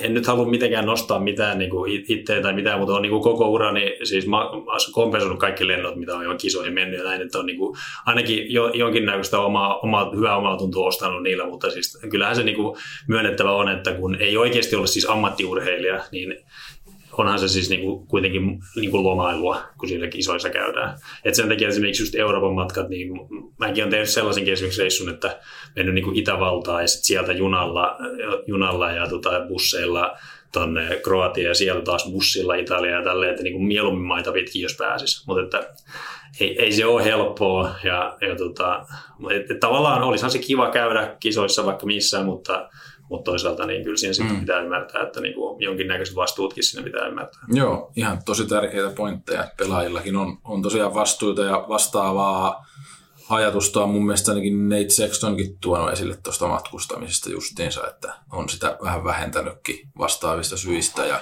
ja sitten käsittääkseni myös kompensoinut Joo, muistaakseni Neitillä oli joskus joku tällainen zero, zero emission tour Joo. tai tällainen. Mutta hei, tämä oli hyvä, hyvä aasinsilta, on pakko heti sanoa, kun tästä päästiin mun mielestä luontevasti siihen, että mitä sä oot sitten pelaajana nyt. Eli sä oot yli 40-vuotias, pelaat mastereissa ja, ja mastereissahan on taso noussut kans hurjasti niin kuin viime vuosina. No Teemuhan tuossa kävi alkuun ratingin läpi, että mitä se on ollut. Mun oma huomio lähti vähän toisesta kulmasta, että sehän on aina ollut vähän, vähän alle tonnin mies, mm. mutta kerran kävi vahinko. Kerran kävi niin, vahinko. Mitä joo. luulet, että tuleeko vielä uusi vahinko nyt, kun tosiaan Masteressakin aika, aika kovatasoisia pelaajia on ja, ja siis kyllä sullakin nyt pelin taso, sä oot ehjänä ollut nyt ainakin viime aikoina hyvin ja, ja peli toiminut sillä tavalla mun mielestä hienosti, niin vieläkö tulee vahinkoja? No onko, onko ylipäätään mitään tämmöistä tavoitetta? Tai? En mä sitä reitingiä koskaan pitänyt silleen, että en olisi käynyt niitä Uzbekistaneita, jos, jos tota, pe, pe, niin perustaisin reitingille niin paljon, että et, tota, veikkaan, että jatkossakin tulee niitä pikkukisoja pelaatua sen verran paljon, että ei ole vaara, että koin monta kertaa siellä yli tonnissa käytössä, että kyllä se, kyllä niin kuin, joo, siis varmasti olisi, että jos pelaat pelkkiä isoja kisoja niin kuin sitä miettisi silleen, että keskittyisi siihen, niin varmaan olisi maiksia tälleen, mutta että en mä sitä ole nähnyt. Mä, mä on, on siis, totta kai niin kuin haluaisin mennä aina arvoiseen, on aina lähtenyt kaikki arvokisoihin, mihin niin kuin on mahdollista olla jo valittu joukkueeseen näitä. Ne on semmoiset tietenkin aina. Ja tota, totta kai niissä on niinku tavoitteitakin, mutta että tota, kyllä se, ei mulla se, sillä tavalla ole sijoitustavoitteita ja tämmöisiä menestystavoitteita varsinaisesti ollut koskaan. Että, et tota, tietenkin aina haluaa niinku, haluat voittaa joka kisa, minkä osallistun. Ja, ja siis mä oon itse asiassa Tämä on ollut sellainen juttukin mulla, että mä oon niinku pelannut niitä pienikin kisoja senkin takia ihan, että, että kyllä se on niinku hienoa olla siellä niin kuin siellä voittotaistelussa. Mä oon koittanut paljon meidän niin kuin nuorille huippupelaajillekin puhua siitä, että, että pelakkaa myös niitä pieniä kisoja, koska jos pelaa vaan aina pelkästään niitä maailman isoimpia kisoja, kovimpia kisoja, vaikka ne onkin siis tosi hyvää tota, kokemusta ja hyvää niin kuin, uh, huippuurheiluoppia, niin sekin myös pitää oppia se voittaminen. Et, et, on monesti ollut koko kisan paras pelaaja vaikka, vaikka reitingillä paperilla niin kuin isollakin erolla, mutta se silti pitää vielä pelata se kisa, että se voi voittaa. Ja sitten just se, että, että tota, se on kuitenkin omanlaisensa juttu pelata siellä ykkösenä. Ja vaikka se olisi sitten kuinka pieni pilipalikisa, niin kuin Markku aina tykkää sanoa. niin se on, se on silti juttunsa. niin, ja siis mulla ihan oikeasti kävi tässä nyt mielessä, kun tuosta puhuit, että mehän on tavattu varmaan joskus 2009 tai 2010, niin miksi sä mulle silloin sanonut, koska mä olen vetänyt just täysin tällä niin kaavalla, että isoimmat ja hienoimmat kisat, mihin vaan pääsee, ja sen takia ykkösiä on aika vähän. Kyllä, että, se on tosi monella sama juttu. Joku meillä on ihan, paljon ihan siis niin kuin hyviä menestyneitä, joilla voi olla se yksi tai kaksi isoa voittoa, mutta ei sitten välttämättä ollenkaan mitään muita. Että, mm. että, että se on kuitenkin oma juttunsa, että, että, että niitäkin on hyvä harjoitella. Mulla tuli, mulla tuli tuosta mieleen vielä, vielä, kun sä oot tosiaan vaikuttanut, vaikuttanut sitten tuo kiertänyt ja nähnyt noita eri maita. Sitten sä oot tos, tosiaan ollut tuossa liitolla pitkään, niin mua kiinnostaa sellainen, että minkälaista yh- yhteistyötä ylipäätään niin kuin eri maiden liitot tekee toistensa kanssa ja sitten tavallaan tuleeko liitto kautta PDG-tasolta niin kuin jeesiä sitten ne uusiin maihin, että miten te saisitte niin kuin lajia vaikka sitten Israelissa eteenpäin. Joo, toi on hyvä keskustelu ja on, on siis paljon ollut siinä mukana myös ehkä sillä kysyvällä puolella, että mm. miten sitä pystyisi tekemään ja miten sitä voitaisiin niin auttaa. Että, tuota, Toki siis PDGllä on näitä kehitysrahastoja. PDG Euroopalla myös on nykyään oma, oma development fund, mikä voi toimii siis tavallaan sen niin kuin Marco Polon jatkeena täällä Euroopassa. Ja, ja siis meillä on ollut niin kuin vuosikaudet oikeastaan. Mä oon ollut siis tuolla PDG Euroopan jutuissa mukana niin kuin 2011 vuodesta asti varmaan. Ja siis on tämmöinen koordinaat, niin maakoordina- jokaisella, jokaisella maalla on siis oma PDG-koordinaattori, joka on se, niin kuin se ykkösyhteyshenkilö sinne pelaajien ja, ja tuota PDG-liiton välillä ja yleensä tietysti maan, maan, maankin liitonkin, mutta pienissä maissa ei välttämättä ole liittoa. Niin, tota, niin he, meillä on ollut siis yhteisiä tämmöisiä vuosittaisia telekonferensseja välillä, sitten on ollut niin kuin erilaisia Teams-tapaamisia, sitten on totta kai semmoinen Facebook-ryhmä, missä koko ajan aktiivisesti keskustellaan aiheesta ja otetaan kantaa ja annetaan sitten sinne jenkkeihinkin meidän kantoja monesta asiasta, koska totta kai mm, jos 80 prosenttia PDG-jäsenistä on jenkeissä, totta kai ne on niin kuin selkeästi niin keskittyy sinne Pohjois-Amerikkaan, mikä on ihan ymmärrettävää, mutta välillä ne ei sitten niin välttämättä muista, että tämmöinen Eurooppakin on täällä olemassa, niin sitten me yritetään pitää sinne niin kuin sitä yhteyttä mahdollisimman paljon auki ja sitä kautta tietysti, koska joka maalla on se koordinaattori, niin he pääsee tietenkin niin kaikki mukaan jokaiseen keskusteluun. Mutta sitten esimerkiksi tämä, että yksi näistä tämmöistä mun lempiprojekteista, mitä olisin halunnut tehdä ja haluaisin jonain päivänä tehdä, olisi se, että esimerkiksi just Suomen tämä meidän niin liiton toiminnan järjestelmän tämmöinen esimerkiksi auki kirjoittaminen englanniksi, että muutkin maat pystyisivät niin näkemään, että miten me täällä tehdään. Mä olen esimerkiksi tänä aamuna jutellut tuota, tuonne Liettuaan Darius Krisiuksen kanssa jo siitä, että hän kysyi siltä, kun heillä olisi ajatuksena vähän sama mikä meillä, että, että kaikki PTK-kisat menisivät liiton kautta niin tota, kyseli, se kyseli multa, ja me käytiin tällä läpi, että miten tämä meidän järjestelmä toimii. Ja, ja aika monen muulle vastaava, liiton kanssa vastaavia juttuja. Tanskan kanssa, vaikka se nyt ei mikään pieni maa enää, mutta heidän kanssa paljon keskusteltu siitä, että miten, miten kaikki toimii. Ja totta kai sitten niiden ihan pienempien maiden kanssa. Ja sitten, tota, oh, sitten niin kuin ihan pienten maiden niin kanssa, niin sitten on päässyt joskus jopa tekemään vähän tällaista hands on juttu, että on ollut esimerkiiksi Portugalissa suunnittelemassa rataa niiden vetäjän kanssa ja tälleen. Että, et, tota, Mutta mut ei sitä varmasti ole tarpeeksi. Että kyllä mon, monta niin kuin, kive on kääntämättä sen suhteen. Meilläkin on niin kuin monta Euroopassa pientä maata, jossa se ei ole tavallaan edennyt mihinkään. Et siellä on se semmoinen pieni ydinporukka, joka harrastaa ja jotkut kilpaileekin, mutta että se voi olla, että se on ihan 10-20 jossain yhdessä paikassa. Ja, ja kuulostaa myös siltä, ja niinhän se paljon onkin, vaikka että Espanjaankin, niin vaikka Mihakseen tuli rata, niin se suomalainen vetää sitä. Et, et, ja sitten niin kuin sanoit, että eikö se Taimaankin, se, se on joku vanha jenkki, jenkkityyppi mm. tehnyt ja just niin kuin, että no jenkeistä nyt on paljon muuttanut ihmisiä eri, eri paikkoihin, niin sellaisiahan ne yleensä, että eihän paikalliset sitä sillä lailla keksinyt. Jostain se aina täytyy just tälleen, tälleen muuttaa. Mutta joo, parhaimmillaan ne sitten leviää silleen, että sitten ne paikallista alkaa sitä pyörittää. Niin kuin Espanjassakin nyt, että nyt on ratoja vaikka kuinka paljon siellä joka Joo. puolella ja toiminta on niin kuin monissa paikoissa pyörittää espanjalaista. Powergrip Podcast. Tuosta tuli mieleen, ei, ei sinänsä ihan sama asia ole, mutta tämmöinen niin kuin maitten välinen toiminta ja ja siihen liittyen, ja toi sun paita, mikä sulla on päällä, niin yksi mitä mä sulta halusin kysyä ehdottomasti, niin on toi, no ylipäätään ehkä muista pelimuodoista kuin tämä yksilöpeli, mitä sä oot tietysti eniten, niin kuin suurin osa kilpapelaajista, mutta Sähän on ollut tosiaan, mainittiinkin jo aiemmin kapteena ja noissa joukkue MMissä useammankin kerran ollut. Sieltä on menestystä, sieltä on vähän katkeraa tappioakin, kaiken näköistä.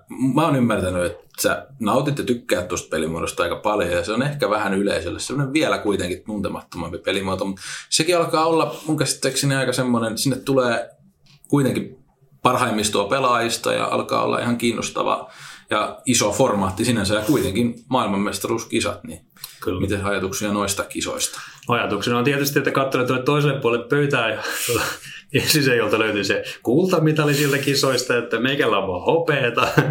Ai niin, tässä oli tämä kakkos- ja nelossijat, mutta tota, joo. Siis, joo, siis tosiaan 2016 oli ensimmäiset VFDFn joukko MM-kisat, ja nämä on tosiaan siis VFDF, eli World Flying Disc Federation, joka on frisbeen lajien, kaikkien lajien kattojärjestö, joka on siis myös PDGn yläpuolella. PDG on niin jäsenenä VFDFssä. Toki VFDF ei pyöritä frisbee-golfia itsessään, että ne, niin myöskin ne kisat on PDGn sanktio, mutta käytännössä ne on niin kuin ne PDG-porukat, jotka niitä, tai niin kuin siis paikalliset, jotka järjestävät niitä kisoja. Mutta tosiaan niin Joukkue frisbeegolfissa pelataan MM-kisoissa ihan erilaista peliä kuin mitä Suomen joukkuegolfin, niin esimerkiksi frisbeegolf, tai tota, siis frisbeegolfin SM-kisoissa pelataan. Joo. Et siellä joukkue tota, MMissä, niin siellä pelataan siis reikäpeliä kokonaan, ja sitten siellä on, siellä on kuusenkiset joukkueet, tai voi olla tietysti enemmänkin pelaajia, mutta kuusenkiä pelaa yhdellä kierroksella. Kaksi, kaksi paria pelaa ja sitten kaksi singleä pelaa yhdessä matsissa yhtä, yhtä maata vastaan. Ja sitten siitä mm, niin kuin joka, joka matsi, yleensä alkusarjassa pelataan 9 reijän pelejä ja sitten tota, jatkopeleissä 18 tällaisia pelejä, niin tota, niissä sitten aina pisteet voittajille. Ja, ja, sinne pelataan lohkoissa, josta jatkaa parhaat purtuspeleihin ja tämmöinen perusklassinen tyyli, että tota, to, tournament-tyylillä mennään. Ja se on kyllä se on hieno, hieno pelimuoto ja, tota, ja se on aika, aika tota, psykologisesti raaka peli. Ja sitten varsinkin sitten kun mennään sinne niin kuin katkaisupeleihin, että ne on tosiaan sitten ne yleensä ne pudotuspelit on ratkeaa sitten sudareissa, jossa pelaa vain yksi pelaaja. Niin se on aika, aika kylmää, että olen tosiaan itsekin sen sitten sen hämmän välierän hävinnyt omaan sudariin. Ja ehkä se sitten oli hyvä siinä, että tota, olin siinä joukkueen kapteenina, niin sitten ehkä niiden muutaman nuoremman pelaajan mm. niin päälle käynyt, että siinä on sitten vähän helpompi. Itse tota, on kaiken, kaiken muista nähnyt, voittanut ja hävinnyt, niin tota, pystyy ottaa kevyemmin, mutta kyllähän se Jotain näin, kyllä sitten aina harmitus jää. Mutta siis se tosiaan, että ne kisat oli 2016 ekan kerran ja siellä ei ollut vasta kuin muistaakseni kuusi maata. Suomikaan ei ollut mukana, koska ne oli yli samaa aikaa kuin em tai heti perään tai jotenkin näin, että sinne ei, ei saatu joukkueet lähteä. No 2017 Suomi oli ekan kerran mukana, siellä tuli hopeata ja tota, silloin Kanada voitti, oli myös ykkösmiehistöllä silloin paikalla ja oli, oli niin kuin ennakkosuosikkikin niissä kisoissa. Sitten 2019 tosiaan tuli mestaruus, siellä Suomi oli ihan superhyvällä joukkueella ja oli kyllä niin kuin odotuskin, että sieltä on, on mestaruus tulossa. Sitten tosiaan nyt oli 2020 22, ne piti olla 21, mutta siirtyi vuodella, niin tota, sielläkin Suomi oli sille aika hyvällä joukkueella, mutta siinä oli muistaakseni he, henkilökohtaiset mm sitten aika pian perään, niin ihan ykkösporukkaa sinne ei lähtenyt. Siinä ehti muuten formaattikin muuttua hiukan sillä, että siellä ei ollut junioreita mukana. Se oikeastaan joutui tuon koronan takia, että, että tota, sit kun juniorit tarvitsevat yleensä kuitenkin sitten niin saattaa ja vanhempia mukaan, tällainen se oli helpompi toteuttaa niin, että siellä ei ollut junnoja.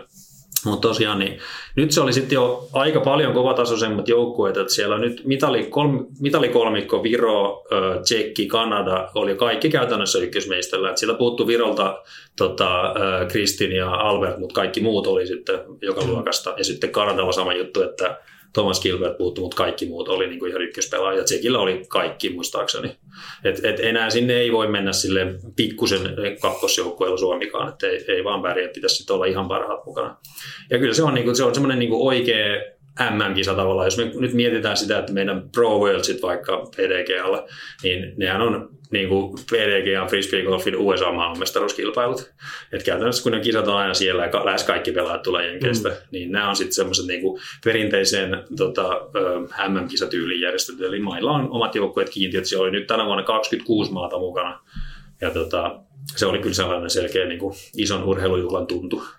Kroatiassa oli tosiaan kisat tänä vuonna. Joo. Tai viime vuonna. Siltä se, joo edelleen siinä on 2022 Kyllä. painassa. Kurkis siitä vaikka välillä. Jos. Ei, tota, hei, no, tämä voisi olla sitten tietysti vaikka molemmillekin, koska Teemukin noissa on ollut, niin, niin mulle tulee tuosta niinku mieleen, että joo, toi oli totta kai niinku vaikuttanut, kun on itsekin seurannut kuvia ja muuta, että on tosiaan iso tämmöiset, se on mun aina hienon näköistä, kun on maitten liput ja sitten on maajoukkueen asu YMS, niin sehän on vähän niin paraati, avajaisparaati läpi kaupungin. Joo, just näin, isosti. Mutta tuosta niin kuin, erityisesti vielä just tuosta, kun siellä pelataan tätä reikäpelin muotoa, niin näettekö te, että kun laji kuitenkin kasvaa ja kärjet levenee, niin voisiko tulevaisuudessa olla jopa niin, että tulee tämmöisiä pelaajatyyppejä, jotka jopa vähän erikoistuu reikäpelaamiseen ja, ja tuleeko sitä olemaan jopa ehkä enemmän jossain muuallakin laajeneeksi, vaikka näihin kansallisiin jossain vaiheessa, tai meillä voi olla tästä jopa jotain tietoakin, mutta tota, miten näette sen reikäpelin, voisiko siitä tulla sitä reikäpelistä tämmöinen vähän tenniksessä kaksinpeli, nelinpeli,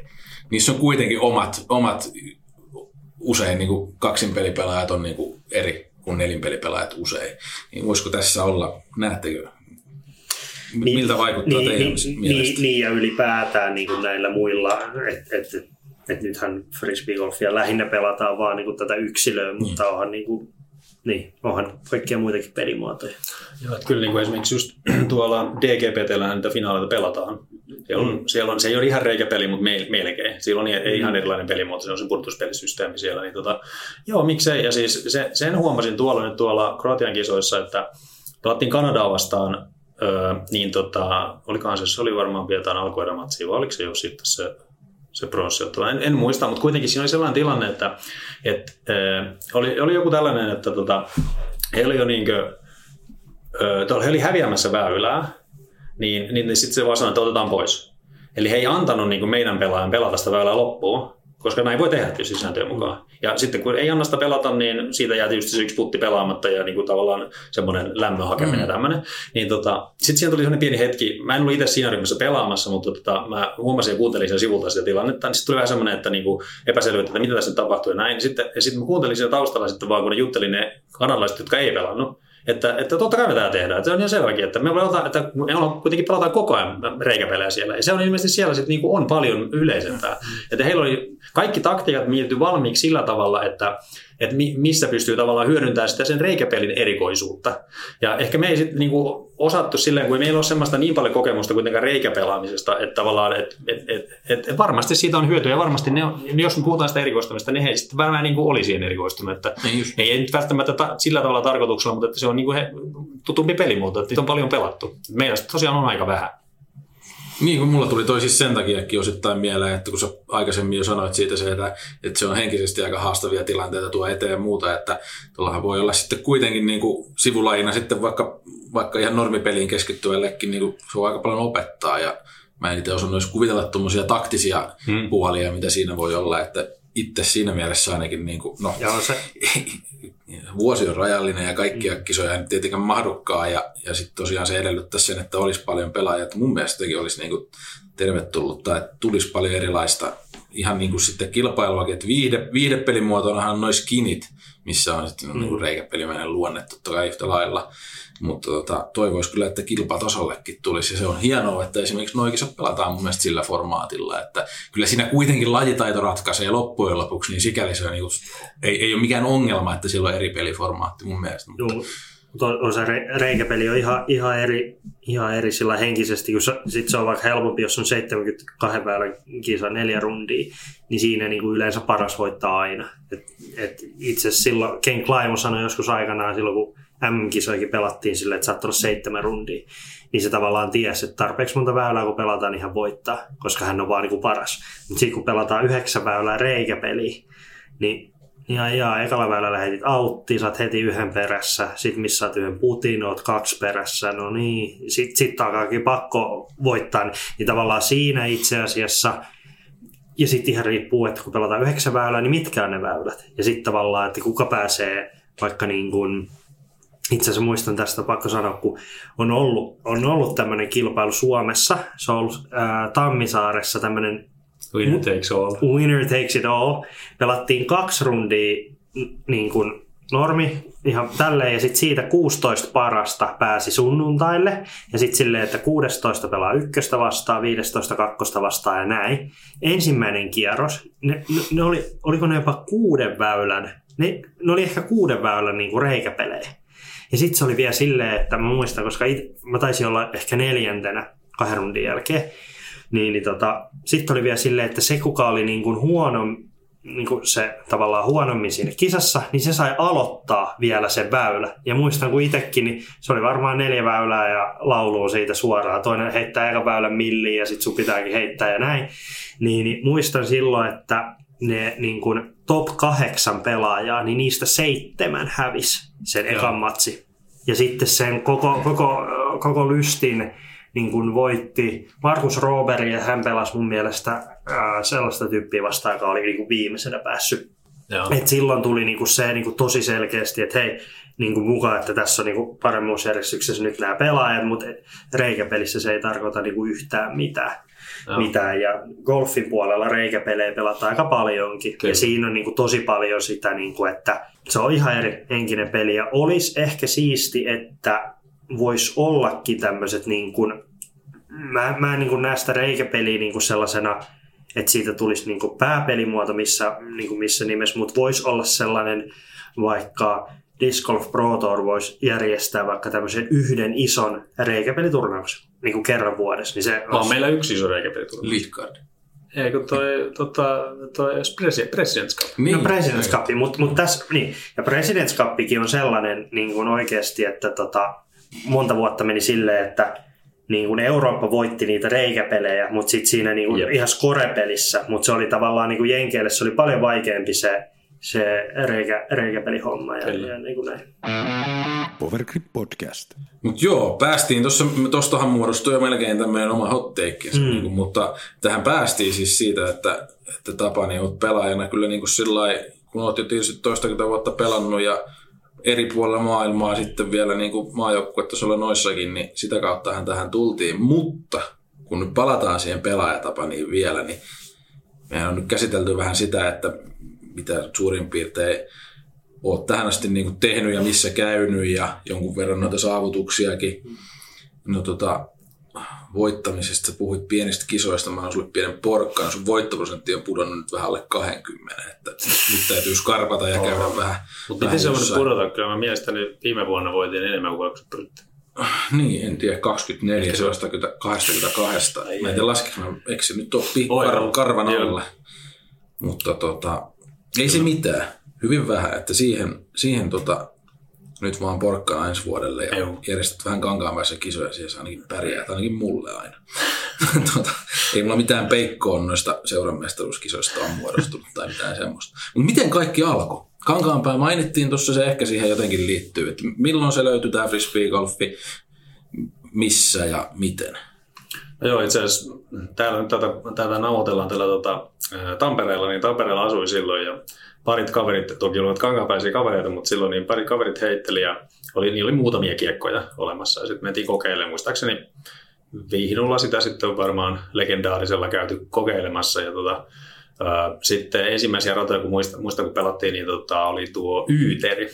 Yyteri hiekkarannalla silloin, sitähän rataa ei ole enää vuosikausin ollutkaan, mutta se on ollut ihan niitä ekoja ratoja, missä on pelattu jollain olkalaukku, olkalaukku tuota seikkailua siellä on menty ja jollain kolmella kiekolla, että siellä on ollut jotain Sidewineria ja Spideria mukana ja siitä se on lähtenyt. Siis meillä se lähti kyllä niin kuin oikein superturbovauhdilla, että tyyliin niin kuin kolme viikkoa sille ympäri vuorokauden pelattiin ja sitten oltiin niin kuin, että että osataan heittää frisbeitä. Ja tota, kyllä mä muistaakseni johonkin, joo, se oli joku karva, Karvalakki kisat varmaan taisi pelata heti silloin 2009 syksyllä, kun olin aloittanut melkein niin kuukauden pelejä jälkeen. Mutta, mutta tota, se lähti meillä sitten silleen hauskasti, että me oltiin siellä kankaan päässä niin urheilukentällä heittelemässä frisbeitä ja tota, siinä sitten tutut kenttämiehet, kun siis minä ja pikkuveli ja muut kaikki kaverit ollaan yleisurheilua harrastettu siellä aikaisemmin, niin sitten tulivat kyselemään siinä, että tiedättekö jotain tuosta, tuosta frisbee-hommasta, että meillä olisi tuo katsomon alla tota, korit, että ne on pari vuotta siellä, eikä kukaan niin tiedä näistä mitään, että, että, että saisitteko tehty näille jonkun radan jonnekin, että meillä on yhdeksän koria tuolla.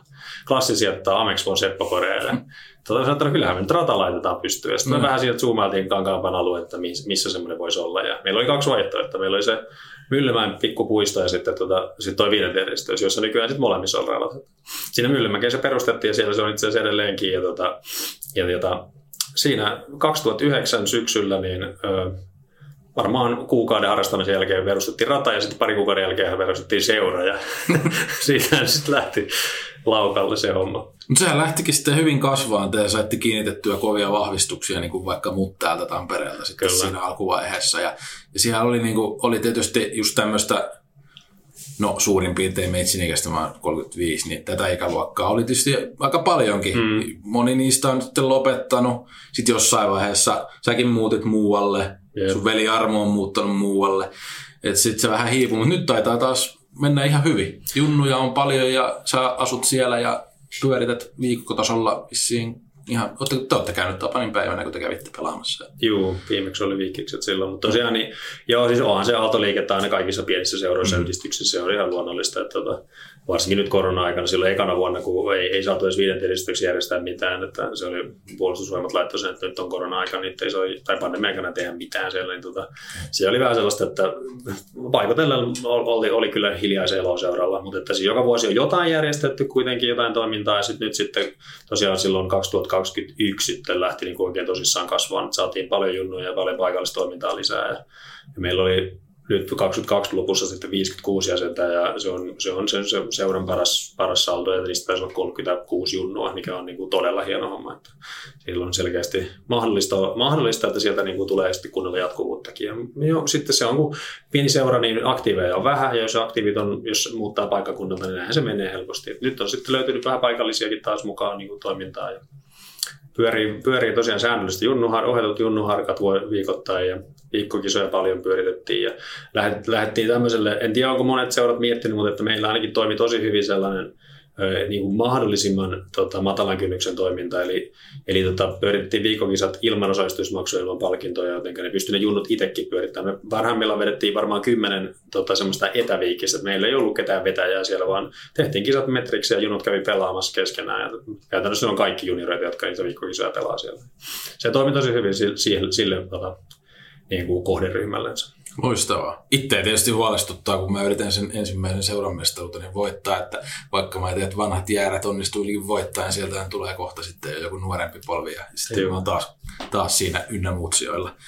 Joo, hei tota, miten se kisahomma kankaan päässä, miltä se vaikuttaa? Siellähän oli niin kuin Teemukin on juhlinut siellä ja tai ainakin olisiko niin kuin Tourin osalta varmistellut siellä jotakin hyviä sijoituksia. Ei ole, mä itse asiassa niin, Pro Touria voittanut. Se oli ehkä Fierce Pro Tour. Niin, kyllä.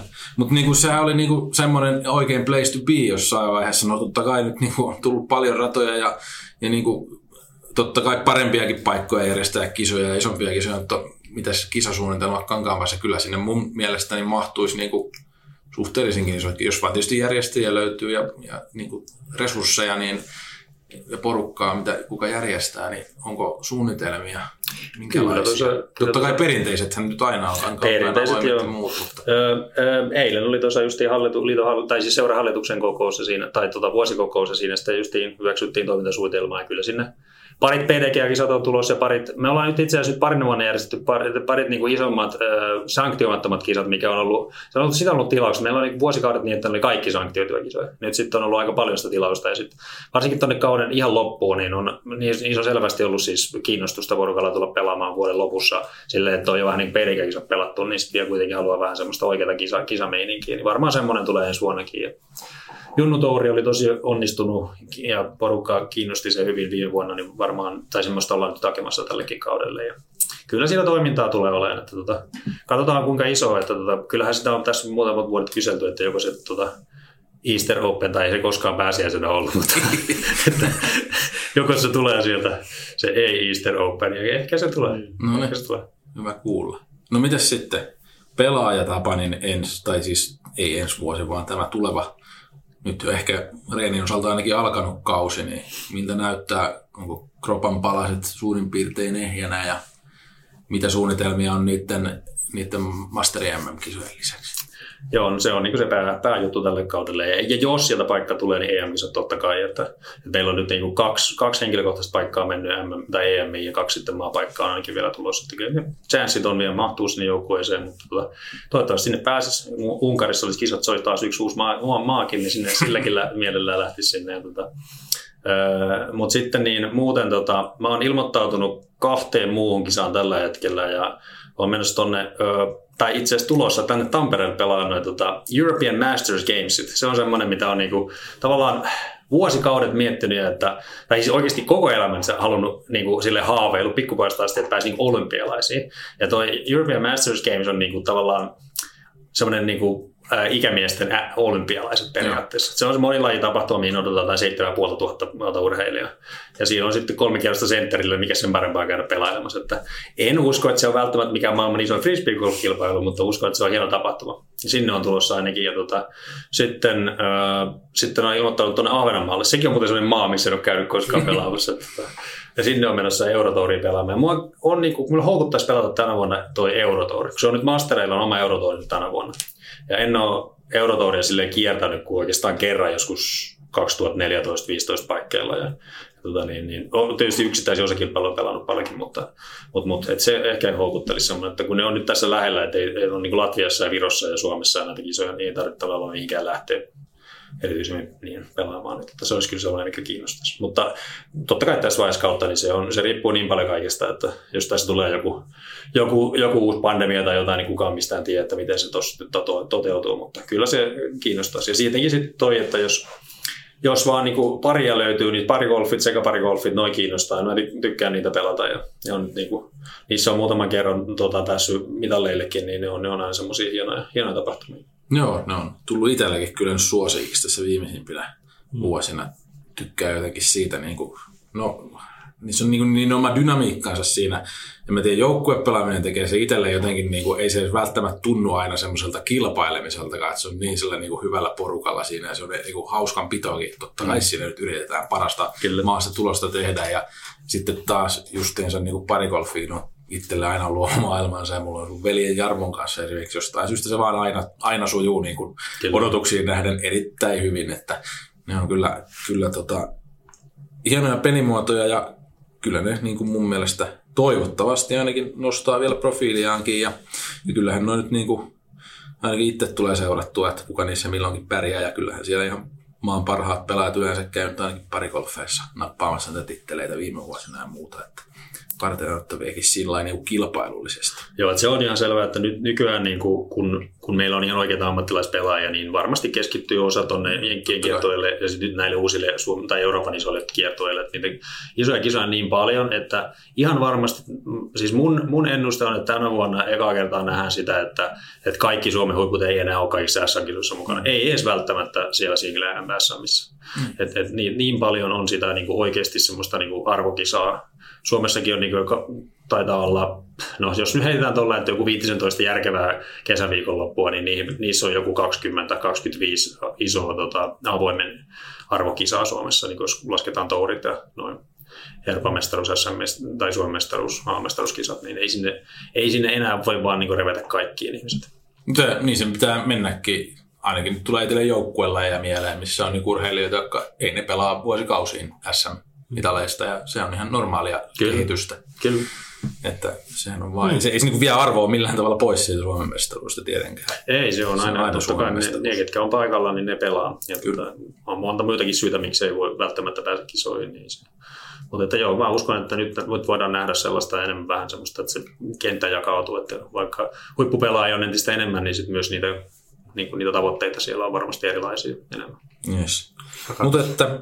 siinä olla Joo, olin tulossa mm. siihen, että onko Tapani pelaajanakin jo aika sillä kattavasti käsitelty, mm. että tullaan näkeen sua edelleen siis tulevina vuosina myös kilpakentillä, masteri-ikäluokassa tietysti ja ehkä sitten muissa pelimuodoissa saattaa avoimessakin Miksei yksilökisossakin välillä piipahtaa? Niin, 2022 pelaat pääsi vielä Euroopan Openin pelaamaan avoihin, mutta katsotaan miten. No, mm. tänä vuonna sinne ei nyt pääse, kun siinä on muitakin kisoja päällä, mutta että jos, se on tietysti semmoinen, että jos jonnekin noihin oikeasti isoihin kisoihin vielä pääsee niin mukaan, niin kyllä niihin varmasti tulee lähteä. Yes. Powergrip testaa. Siirrytään sitten seuraavaan osioon ja, ja, ja sehän on Powergripin tuotetestaus. Tällä kertaa otetaan Markun Joo. viime vuoden top kolme Tämä, Kyllä. tämä bongattiin Powergripin somesta eri myymälöistä. Myymälätyöntekijät teki omia top kolmosia, niin nyt, nyt me täällä PG-podcastissa Markku kertoo hänen 2022 top kolme julkaisut. Joo. Mä en ihan tarkkaan muista sitä formaattia, mä kyllä katoin ne, mutta että niinku, mulle jäi mieleen, että olisi niinku uusia julkaisuja pääasiassa ollut, tai sellaisia mä ainakin tähän otin, että, hmm. että en ihan varma, että julkaistiinko nämä nyt justiinsa niinku 2022 vai yli 2021 lopulla, mutta ne oli mulle nyt niinku viime viime kaudella uusia, uusia tai jopa uusi vanhoja tuttavuuksia. Mutta kolme, top kolmosen me valittiin nyt sitten itsekin. 2022 käyttöön tulleet ja enää missään järjestyksessä on mun kädessä nyt tässä tällainen. Mä otan päällimmäisen tästä ja tämä on nyt sitten Glow Plastic Eclipse Proxy. Mun mielestä tämä tällä muovilla oli uusi julkaisu, tai ainakaan tätä ei hetkeä ollut saatavilla. Ja tota, no, kun itsellä nyt käy niin, että käsi hidastuu suurin piirtein päivittäin, niin jos jollekin on se tämän isoveli Envy sellainen suoraputteri, niin mulle se on niin kuin jyrä. Tämä on sitten semmoinen niin pillisuora ja en mä niin kuin, no kyllä mä oikeastaan tällä saatan jotain haisereitakin heitellä, että tämä on aika niin kuin todella monipuolinen heittoputteri itsellä. Tämmöinen kestävä muovi. No en mä niin kuin pimeässä käy, vaikka tämä Glowta onkin, mutta jos Glow-hommista tykkää, niin tässä on tosi laadukas tämä Glow-muovi, niin kuin joskus tuossa niitä testailtiin aikaisemmin. Mutta noin niin heitto mielessä, niin hmm. Glow Proxy Eclipse-muovilla, niin ihan, ihan niin kuin, en, en mä pysty kuvittelemaan, että mä nyt tässä olisin vaihtamassa suoraan lentävää putteria heittokäytössä nimenomaan niin yhtään mihinkään. Että on kyllä niin kuin ihan oma vika, jos toi ei me suoraan silloin, kun sitä yrittää. Sitten uusi vanha juttu ja mulle tämmöinen niin kuin paluu vanhaa. P1 Discmanialta tuli nyt takaisin. Tämä on tällä Flex 2, mikä on sillä mun mielestä niin kuin, ehkä sillä niin kuin suht jäykkä jopa. Mutta tota, on pientä pehmeyttä kuitenkin, mutta tykästyin muoviin, tykästyin totta kai tähän moldiin, kun tämä nyt on niin P1, millä mä oon, en aloittanut, mutta jossain vaiheessa P1 ekan kerran tuli, niin monta, monta, monta vuotta tällä sitten mä tein syrjähyppyjä vähän muihin, muihin puttereihin välillä. Biititön, tämmöinen matalahko ja pyöreä reunanen, niin ja aivan sillä supersuora itsellä putissa, että mä tarvin semmoisen suoran putterin, että ei saisi tulla yhtään niin feidiä pitkässäkään putissa, niin tällaista ei kyllä niin kuin oikein tule. Mä otin näitä heti hyllystä viisi testaamatta yhtään siinä niin kuin ensi vähemmällä määrällä. Että heti viisi katsoin, että kyllä tämä on pakko olla hyvä ja ei pettänyt. Niin P1, siis D-Line muovia Ismanialta ja se oli tuommoinen uudelleen julkaisu nyt sitten omalta tehtaalta. Ja sellainen on nyt tämä kolmaskin sitten. Tapani ainakin tietää mun taidot PDllä takavuosina. Ne oli niinku suvereenit joskus. Ja nimenomaan S-Linein First Run PDllä, että mä oon sitten odotellut niinku vastaavanlaisia PDtä ja aina kun uusia PDtä on tässä vuosien saatossa tullut, niin silloin tällä testannut. Ja no ei tämä nyt aivan samanlainen ole kuin se First Run S-Line, mutta tämä Special Blend S, tämän vuoden Niklas Anttila-julkaisu, Nordic Phenom, niin, niin tota, tämä on niinku tosi hyvä on, on vakautta enemmän kuin siinä legendaarisessa keltaisessa kullassa, mutta, mutta tässä on nyt sitten sitä, tästä on PDstä tullut semmoisia mulle vähän ylivakaita versioita, joilla vaikka C-muoveilla ja, ja muuta välillä. Niin tämä on nyt taas semmoinen niin kuin siihen suuntaan, että mä saan tämän meneen eteenpäinkin ja tässä on kyllä sitten toki feidiä, feidiä sillä luotettavasti, mutta tämä on tullut semmoinen yksi hyväksi, niin kuin, tämä kuluu varmasti sillä lailla täydelliseksi jossain kohtaa, että pitää sen niin kuin luontaisen vakautensa siellä taustalla, mutta mutta tota, mulle nyt tällä nykytumpulla nyt sillä niin kuin suora feidillä, mutta kyllähän täytyisi kovakätiselle varmaan kurvaa oikealle ensi oikeakätisen rystyheitossa. Ja sanoisin, että kyllä tämä sitten vielä muakin hita, hidaskätisemmälle niin toimii varmasti semmoisena ylivakaana kiekkona. Muovi, muovista tykkään, tämä on hyvää jämäkkää tässä, mutta kuitenkin pitävää hyvän tuntusta. Niin tämä muovi se ainakin itseä miellyttää. Eli Discmania S-Line Special Blend PD. Niklas Anttila Signature Series. Se oli kolmas. No niin. Sellaiset kolme oli Markun 22. Joo. Top kolme. Näin on. Powergrip Podcast. No sitten päästään viimeiseen PG-podcastin osioon. Ja se on tämä kuuluisa hot take. Joo. Mitäs meillä on tänään Lavetilla hot take-osiossa? Eikö meillä nyt sitten ole on 2023 meillä. kilpailukalenteri. Tässä oli jopa salaliittoteorioita, että Masterin SM-kilpailutkin on laitettu alkukauteen, että viime kauden suvereeni voittaja Sami Mekiperhälä. Niin, ei kerkiä reenaamaan, kun on polveen asti vielä lunta. Että, mutta, oli mutta, ja, kemistä. Juu, juu, ymmärrän, ymmärrän kyllä huolen. Se oli monille masterpelaajille muutenkin siis sellainen, että mikä juttu. Mikä Pointtinahan on siis tosiaan tämä, että tämä on, tämä on todella täynnä tämä niin, kalenteri. Ka- kalenteri on, että se olisi, se olisi ihan kiva, jos me voitaisiin heittää 12 kuukautta vuodessa. Olisi. Mutta kun me heitetään neljä kuukautta, meillä on aika monta kisaa. Joo, täältä kun katselin nyt sitten Frisbee Golf Liiton sivulta, että se löytyy tämä kilpailukalenterit ja ilmoittautuminen sivu, niin täällä on nyt koostettu sitten niin kuin 2023 arvokilpailut ja suurimmat kotimaiset kilpailut luokittain, niin no se, mikä tässä on niin huomioarvosta, on mun mielestä muutama juttu, niin huhtikuussa ei ole melkeinpä mitään. Täällä on PDGA Champions Cup Major USA. Tämä on ammattilaispelaajille olennainen. Mutta sitten niin kun, kun miettii, että on nyt sitten on Eurotouri, on Euro Pro Touri, on Prodigy Pro Tour täällä Suomessa. Esimerkiksi näissä on aika rajoja päällekkäisyyksiä. Ja mua itteen ihmetyttää se, että minkä ihmeen takia vaikka Kroatiassa ei voitaisi pelata niin kuin aikaisemmin kuin kesäkuussa, jolloin Eurotour alkaa. Niin. Ja onko tässä nyt yhtä vaille kaikkien Prodigy Pro Tourien päällä Eurotour-kilpailu? Yksi niistä on jopa Suomessa. Josta saa USTGC-paikkoja. Niin.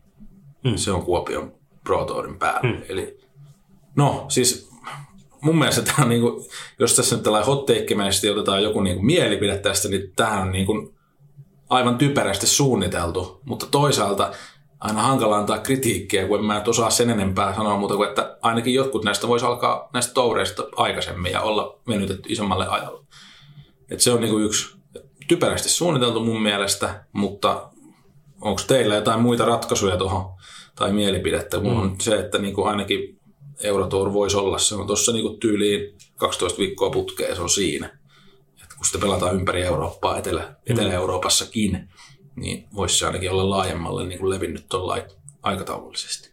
Niin, mä, mä muistan ainakin joskus itse, se oli aina, aina sellainen, että moni halusi, niin kuin, että piti olla viikko ennen tai viikko jälkeen EU, tai niin kuin, ja kaikki haluaa sen ihan sen ydin, ydinkesä. No si, siihen on toki, joo, että jenkkejä tulee, sillä yritettiin monesti kalastella niitä. No toki, jos se nyt on muutama viikko sitä aikaisemmin, niin sinne ei välttämättä. Mutta sitten on ollut monilla myös se, että kilpailu järjestetään vapaaehtoisvoimin, niin sitten on myös niin kuin lomakaudet ja tämmöiset onko Tapanilla antaa jotain kommenttia, että tämä oli helppoa 7-10 vuotta sitten, kun kilpailuja oli 10 vuodessa, niin kaikilla saattoi olla oma slotti, mutta tämä taitaa olla nykyään aika vaikeaa. Ja myös se, että sekin, että joo, kilpailuja järjestetään enemmän ja niitä on enemmän, mutta sitten ei niitä niin kuin, jos joku maa tai joku taho päättää järjestää Eurotourin, niin heillähän on varmaan siihen, niin kuin, että no me voidaan järjestää se tällä. Et mä en tiedä niin kuin, kuinka paljon tuossa on edes sitä, että ei sitä varmaan edes pysty tehdä niin, että 20 hakijaa hakee ja sitten joku päättää milloin ne on vaan. Eikö se ole niin kuin, että hakija päättää, että milloin he pitää ja sinne pidetään tai ei pidetä?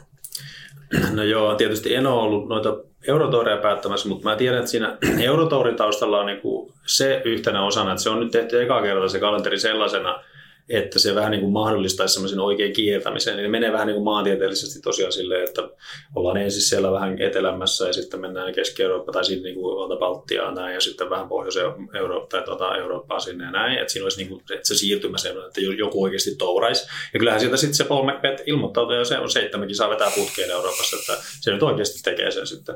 Ja tota, ehkä siellä on sitten muutamia muitakin, mutta siis Eurotourahan ei koskaan ole varsinaisesti ollut sellainen tourauskiertue, vaan se on ollut enemmän, että on pelattu yksittäisiä osakilpailuita, hmm. mikä on kyllä oikeasti pätänyt jonkun verran myös noihin Suomenkin kiertueisiin, että siellä on se ihan kärki, kyllä kiertää kaikki kisat, mutta kaikki ei ole kiertänyt niitä kaikkia kisoja. Mutta tota, se on siis, en, en mä nyt hirveästi voi eri mieltäkään olla, että tota, kyllä se enemmän, enemmän tai vähemmän just noin menee, että jos nyt puhutaan vaikka, otetaan nyt se Master SM sieltä, niin tota, kilpailut meni tosiaan sinne Valkeakoskelle ja heillä oli käytännössä niin kuin vaan se alkukesäaikaa. Että olisi se voinut olla, heille, heille olisi sopinut myös viikkoa tai kahta aikaisemmin ne kisat. Mm.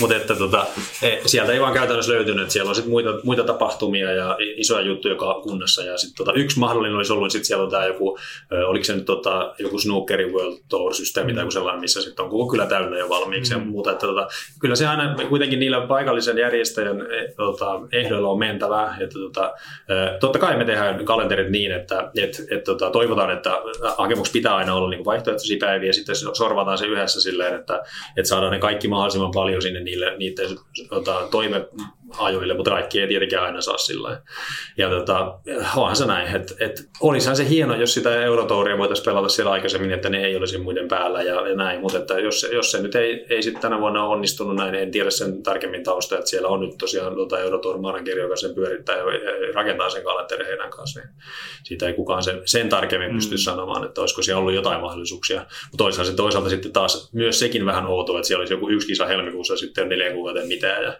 tai viiteen kuukauteen ja sitten jatketaan.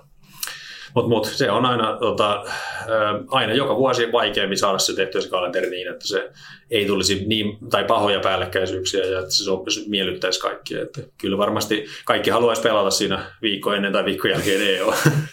Myös nämä kotimaan kisat. Kyllä. Onko tässä mitään hyvää? No siis itselle nyt ainakin tuli se mieleen, että on tietysti sitten saattaa joihinkin kisoihin mahtua vähän helpommin, kun tämä on vähän tämmöinen, että mä ymmärrän tavallaan senkin, että just äsken me puhuttiin siitä, että ei, ei kaikki pelaa niin kuin SM-tittelistä, vaan ammattilaiset pelaa semmoista aikaa usein jossain muualla, niin onhan tässäkin tietysti se näkökulma, että ehkä joskus tämä on semmoinen, että voi valikoida. Et Suomen Pro Tour onkin se, että se on edelleen kovatasoinen, mutta siellä ei ole Suomen parhaat, vaan ne on sitten Eurotourilla tai Euro Pro Tourilla tai, tai vaikka Disc Golf Pro Tourilla Jenkkilässä. Voi tässä olla niinku semmoinenkin ajatus taustalla, mutta on tämä ehkä niinku vähän liian aikaisin, koska tässä on sitten käynyt niin, että esimerkiksi joskus ennen tässä niin kuin mennä vuosina Konopiste Open on ollut aika sellainen suosittu ja täyteen pakattu. Se ei tullut vielä ainakaan tuossa 970 avoimen niin kuin rating-porras kohdassa ilmoittautumisessa läheskään täyteen. Mutta toisaalta Konopisteen Openin tota, edellisen viikon amatöörikisa, jossa mm. oli 190 paikkaa, niin se meni, se pamahti saman tien täyteen. Et se, se, se, on näin jo, että se on vaikea sanoa, että voi olla, että niillä avoimille on jopa liikaa niitä mm. huippukisoja nyt tälle vuodelle. Ja mä ehkä niin näen, että tietyllä tavalla nämä on niin eri tahoja, jotka näitä toureja järjestää, niin silloin niin kaikki tekee oma, omanlaisen touri. Mutta jossain kohti Euroopassa ehkä voisi olla kova, koska niin tavallaan, että jos meillä olisi sille, että tämä on selkeä niin kuin, niin kuin tässä on eniten rahaa, tämä on niin kuin semmoinen ykköstouri, ja, ja sitten se tavallaan on helppo, niin kuin, että no, to, tossa pidetään kisa, tossa pidetään, tossa pidetään, tossa pidetään. Sitten olisi se seuraava taso, joka on sitten vähän eri kohderyhmälle, mutta mut nyt, nyt musta tuntuu, että Euro Pro Tour ja Euro Tour kuitenkin kosiskelee vähän niin kuin samoja pelaajia. Sitten on vielä Prodigy Pro Touria ja varmaan muillakin Ruotsilla on, heillä on joku oma touri ja näin. Niin kaikki tappelee noista niin kuin samoista. Niin se on se. Jenkeissähän on ihan mieletön määrä kilpailuja. Aina kun on äh, Disc Golf Pro Tour, niin löytyy niin kuin varmaan joka osavaltiosta iso A-tieri voittaja saa 5 tonnia ja eihän kukaan niistä edes, niin kuin, siellä on niitä paikallisia grindaajia, ketkä käy pelaa vaan niitä. Mutta siellä on niinku selkeä, että Disc Golf Pro Tour on se päätouri ja that's it. Ja silloin kukaan ei edes puhu, että hei, on päällekkäisyys, että nyt kun täällä on tämä Portland Open, niin tuolla on toi, kun ei, se on niinku se pääkisa, että tavallaan nyt, nyt just niin kuin, mutta toki en tiedä, missä mis kohtaa joku tekee sen stepin ja niin kuin Eurooppaakin, että hei, tämä Euroopan niin kuin, no rahallahan se saa, että, että sitten ketä, ketä vetää niin kuin isoimmat rahat ja näin, niin sehän, sehän ne sitten parhaat pelaat houkuttelee, mutta sehän olisi sellainen. Mutta toisaalta samaisia jenkeissä oli vielä muutama vuosi. Niin kuin oli National niin. Tour, niin sitten sit vaan PDG tajus sen, että ei, ei meillä ole niin resursseja tähän, että he ikään kuin luovutti sen mm. niin kuin sinne. Mut, mutta tota, ja, ja, ja siis sehän oli silloin ihan 2000 16. 16 oli sellainen tilanne, että kun National Tour oli ollut ikuisuuden, ja se oli niin kuin ennen se päätouri, eihän siinä ollut joku 6-8 kisaa. No sitten tuli 2016, ilmoitettiin, että tulee Disc Golf Pro Tour, sitten tuli Disc Golf World Tour, ja sitten tuli tämä joku Amerikan Touri, Stokelin vetämä tai joku, joku tämmöinen, niin sitä vedettiin joku kaksi kisaa ja se jäi siihen. Mutta mut, mut si, silloin oli niinku just se, että joku pelaa vähän Pro Touria, joku pelaa World Touria joku pelaa tota ja näin. Ja sitten ja sit vasta sen jälkeen, kun tota, Steve Dodge niin kun myi ikään kuin, no sillä itse koko Pro Tour pelastui, että siihen lähti, lähti sitten sijoittaja mukaan, niin, niin ja sitä kautta siitä tuli isompi ja parempi raha ja nyt, nyt siitä tuli se päätori, mutta siellä oli vähän tämä sama, että mm. niin kilpailtiin pelaajista ja on sama aikaa ja kuka pelaa mitäkin. Että ehkä me jossain vaiheessa, kun Euroopassakin tämä homma kehittyy, Niin, niin. Ja sekin voisi olla hyvä tavallaan, joku jakso puhuttiin Markku siitä, että kun olisi näitä eri tasoja, että se ei välttämättä suoraan kannata Pro, Pro Tourilta mennä Disc Golf Pro Tourille. Tai siis silleen, että, mm. että, että sä voit niin kuin, että siinä voisi olla niitä, joku junnu, junnu eka pelaa, niin kuin, että tämä Suomen Pro Touri, tämä voi olla kova juttu. Sitten sit sä pelaat vaikka jotain, jotain Euroopan, vähän käyt näin, käyt jossain uusissa maissa. Sitten on se Eurooppa ehkä se pää, niin siellä alkaa olla jo. Et sekin, sekin olisi niinku hienoa, että se olisi sellainen, että voit ikään kuin pelata vähän niin kuin jo, no ainakin puoliammattilaisena sillä niin ihan ok, ja sitten sit on se tietty se se tota Friban, Friban NRI ikään kuin siellä. Tuo on jännä, että se vähän niin kuin tavallaan oli silleen ennen. Jos miettii, mm. niin, että Suomesta lähdettiin pelaamaan just nimenomaan Eurotouriin, mm. ja tosi harva meni Jenkkeihin pelaamaan välttämättä mitään, mutta ehkä Joo. USDG se pari jossain paikka. Et nyt on vasta oikeasti menty sinne Jenkkeihin niin pelaamaan. Toisaalta tämä on myös ensimmäistä kertaa nyt oikeasti on niin kuin mahdollisuus pelata, niin kuin teilläkin oli yksi jakso mm. siitä, että jopa Euroopassa voi pelata niin kuin vähintään puoli ammattilaisen, jos ei oikeasti ammattilaisuuden. Mutta sitten toisaalta niin, äh, en mä ehkä sitäkään tai siis ei, ei ehkä, vaan en todellakaan halua myös sitä nähdä, että meillä vaikka menisi niin, että, että sieltä yhtäkkiä tulisi tota, semmoinen saudi-arabialaisten rahalla tehtävä liittouri niin. siihen, että pistää Joo. vaan 100 miljoonaa joka äijälle rahaa, että tulkaa pelaan tänne, että tota, niin, ultimaatistaan meidän öljytuloja. juuri, juuri. Mutta siis, mut siis silleen, että jo, jossain kohti, ja mä uskon, että ää, tässä kun mennään muutama vuosi, niin sitten jos, jos nämä niin tourit kilpailee toisiaan vastaan, niin kyllähän siinä jossain kohtaa joku tekee jonkun tavalla, tavallaan, että huomataan, että no nyt ne pelaat vähän jakaantuu, niin kyllä jokuhan, jokuhan ottaa aina sen stepin ja laittaa jotain parempaa, että, että, että saa, koska... Niin, sä tiedä, vaikka DGPT yhtäkkiä haluaisi, että meidän pelata pistää nyt tähän DGPT Europe. Niin, niin, niin, niin, ta, niin, niin, tai että tulisi, juu, mm. että siitä tulisi jotenkin, jotenkin niin kuin maailmanlaajuinen kierto mm. tavallaan. Niin silleen, että ne vetäisi joku tietyn pätkän täällä. Joo, joo. Tai vetää hänen yhden kisan siellä Niin, niin mutta niin, mut se, sekin, sekin voisi olla ihan hyvin jossain kohtaa, että se vaikka alkaa et nyt se on niin kuin ikään, no niin, siinä on se Norja, mutta mm. tavallaan että sit siihen liitettäisiin vaikka niin kuin, se olisikin neljä kisaa mm. ja sitten se onkin kuusi kisaa. Ja Kyllä. Näin, ehkä. Joo. Joo, mielenkiintoista. Sitten sit meillä on tuo kalenteri vielä enemmän täynnä. Niin, ja sit, sit, joo, joo. mutta sitten sit taas lopuviimein, niin se, sehän tarjoaa vaan pelimahdollisuuksia. Ja jos meillä olisi vain yksi story ja kisoihin pääsisi sata pelaajaa, niin kyllähän se niin kuin aika pientä osaa palvelee. Sen takia, sen takia jossain kohti kohti niitä tarvitaan. Sitten kun sieltä, sit kun sieltä Israelista ja kaikkialla muualtakin alkaa tulla vähän. Niin, ja Southeast Asia Touri keväälle. Niin, ja, niin. Mutta täytyy tässä, tässä nostaa se anekdootti, että tuossa ihan joku päivä sitten niin lueskelin tuolta Frisbee Golf Liiton, tai sinä, sen aikaisen Frisbee Liiton foorumilta tota, vanhoja viestejä tuolta 2011 vuodelta, mm. niin tota, siellä oli äh, tämmöinen uutinen tämmöistä kysymysmerkki Tourista.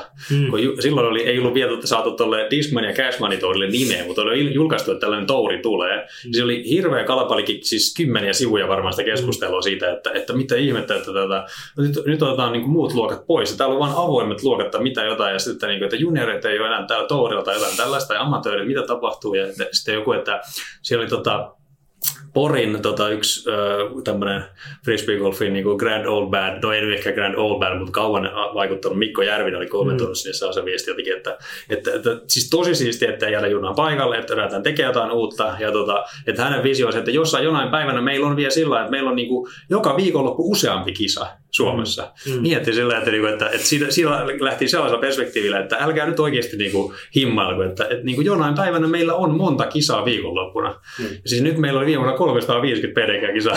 silloin, silloin 2010 oli 13 koko kaudella. Kyllä, kyllä. Joo, joo se, se oli, mä se muistan, kun oli vielä SFLn kisakone ja siellä oli, niin kuin, siellä oli niitä tapahtumia, sanotaan 15, ja niistäkin oli osa Feldbergin klinikoita. Kyllä, ja joku karvalakin kisa. joo, joo, että, että, että kehitys Pitkä, kehittyy. Pitkälle on menty siitä. Joo, mutta että summa summarum on varmaan erittäin vaikea rakentaa näitä kalentereita ja tavallaan kompromisseja joutuu aina tekemään. On, ja, ja, siis, ja kuitenkin se realiteetti pitää aina muistaa näissä keskusteluissa, että, että se avoimen kisat, jos niitä nyt on sitten se parikymmentä siellä, semmoisia mm. isoja, ja sitten joku muutama kymmenen lisää pienempiä kisoja, niin sitten se, se kuitenkin meidän jäsenistä 80 prosenttia Suomessakin on amatöörejä, ja tota, ne pelaa ne loput 300 kisaa, ja oikeasti se 350 kisaa on aivan häviävän pieni määrä siitä, mitä meillä on frisbeegolfkisoja. Joku laski, että Suomessa oli yli 10 000 frisbeegolfkisaa viime vuonna.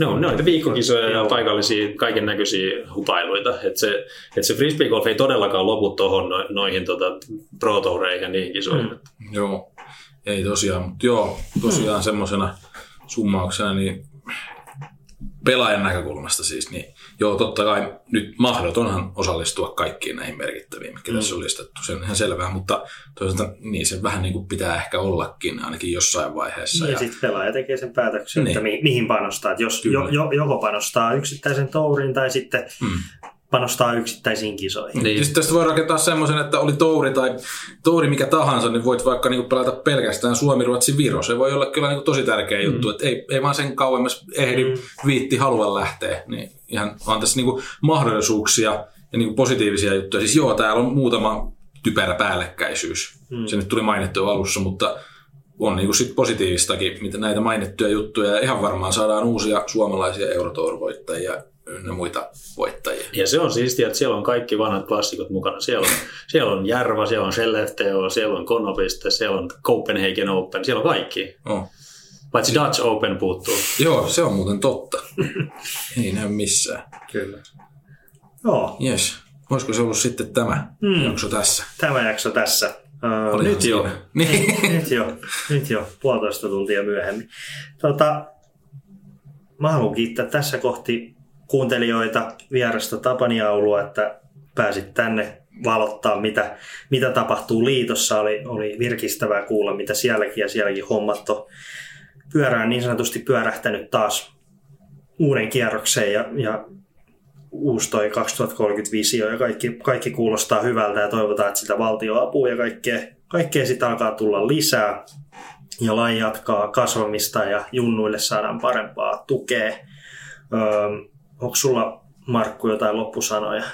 Ei, ei kai. Kiitos Tapanille kärsivällisyydestä, kun mä sua pitkään kalastelin, että jaksoit, jaksoit vastailla ja sitten vielä löysit kalenterista aikaakin. Niin kiitos mm. totta kai Tapanille ja ilman muuta kuuntelijoille taas tästäkin jaksosta ja, ja tein mm. mulle totta kai myös co-hostina, niin ei kai mitään sen kummempia loppusanoja. Koittakaa löytää suuresta valikoimasta itsellenne kaikille, kaikille niin kuin oman tasoisia ja mielekkäitä mm. kisoja, että se onnistuu varmasti.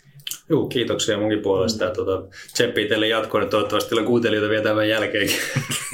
Eiköhän voi olla, tuli piikki tästä. Niin. Oli niin paljon kaikkea. Kuunneltavaa ainakin taisi tulla. Mutta kiitoksia. Hyvä. Kiitoksia. Ensi kertaa. Me palataan ensi jakson parissa. Just näin, se on moro. Morjes.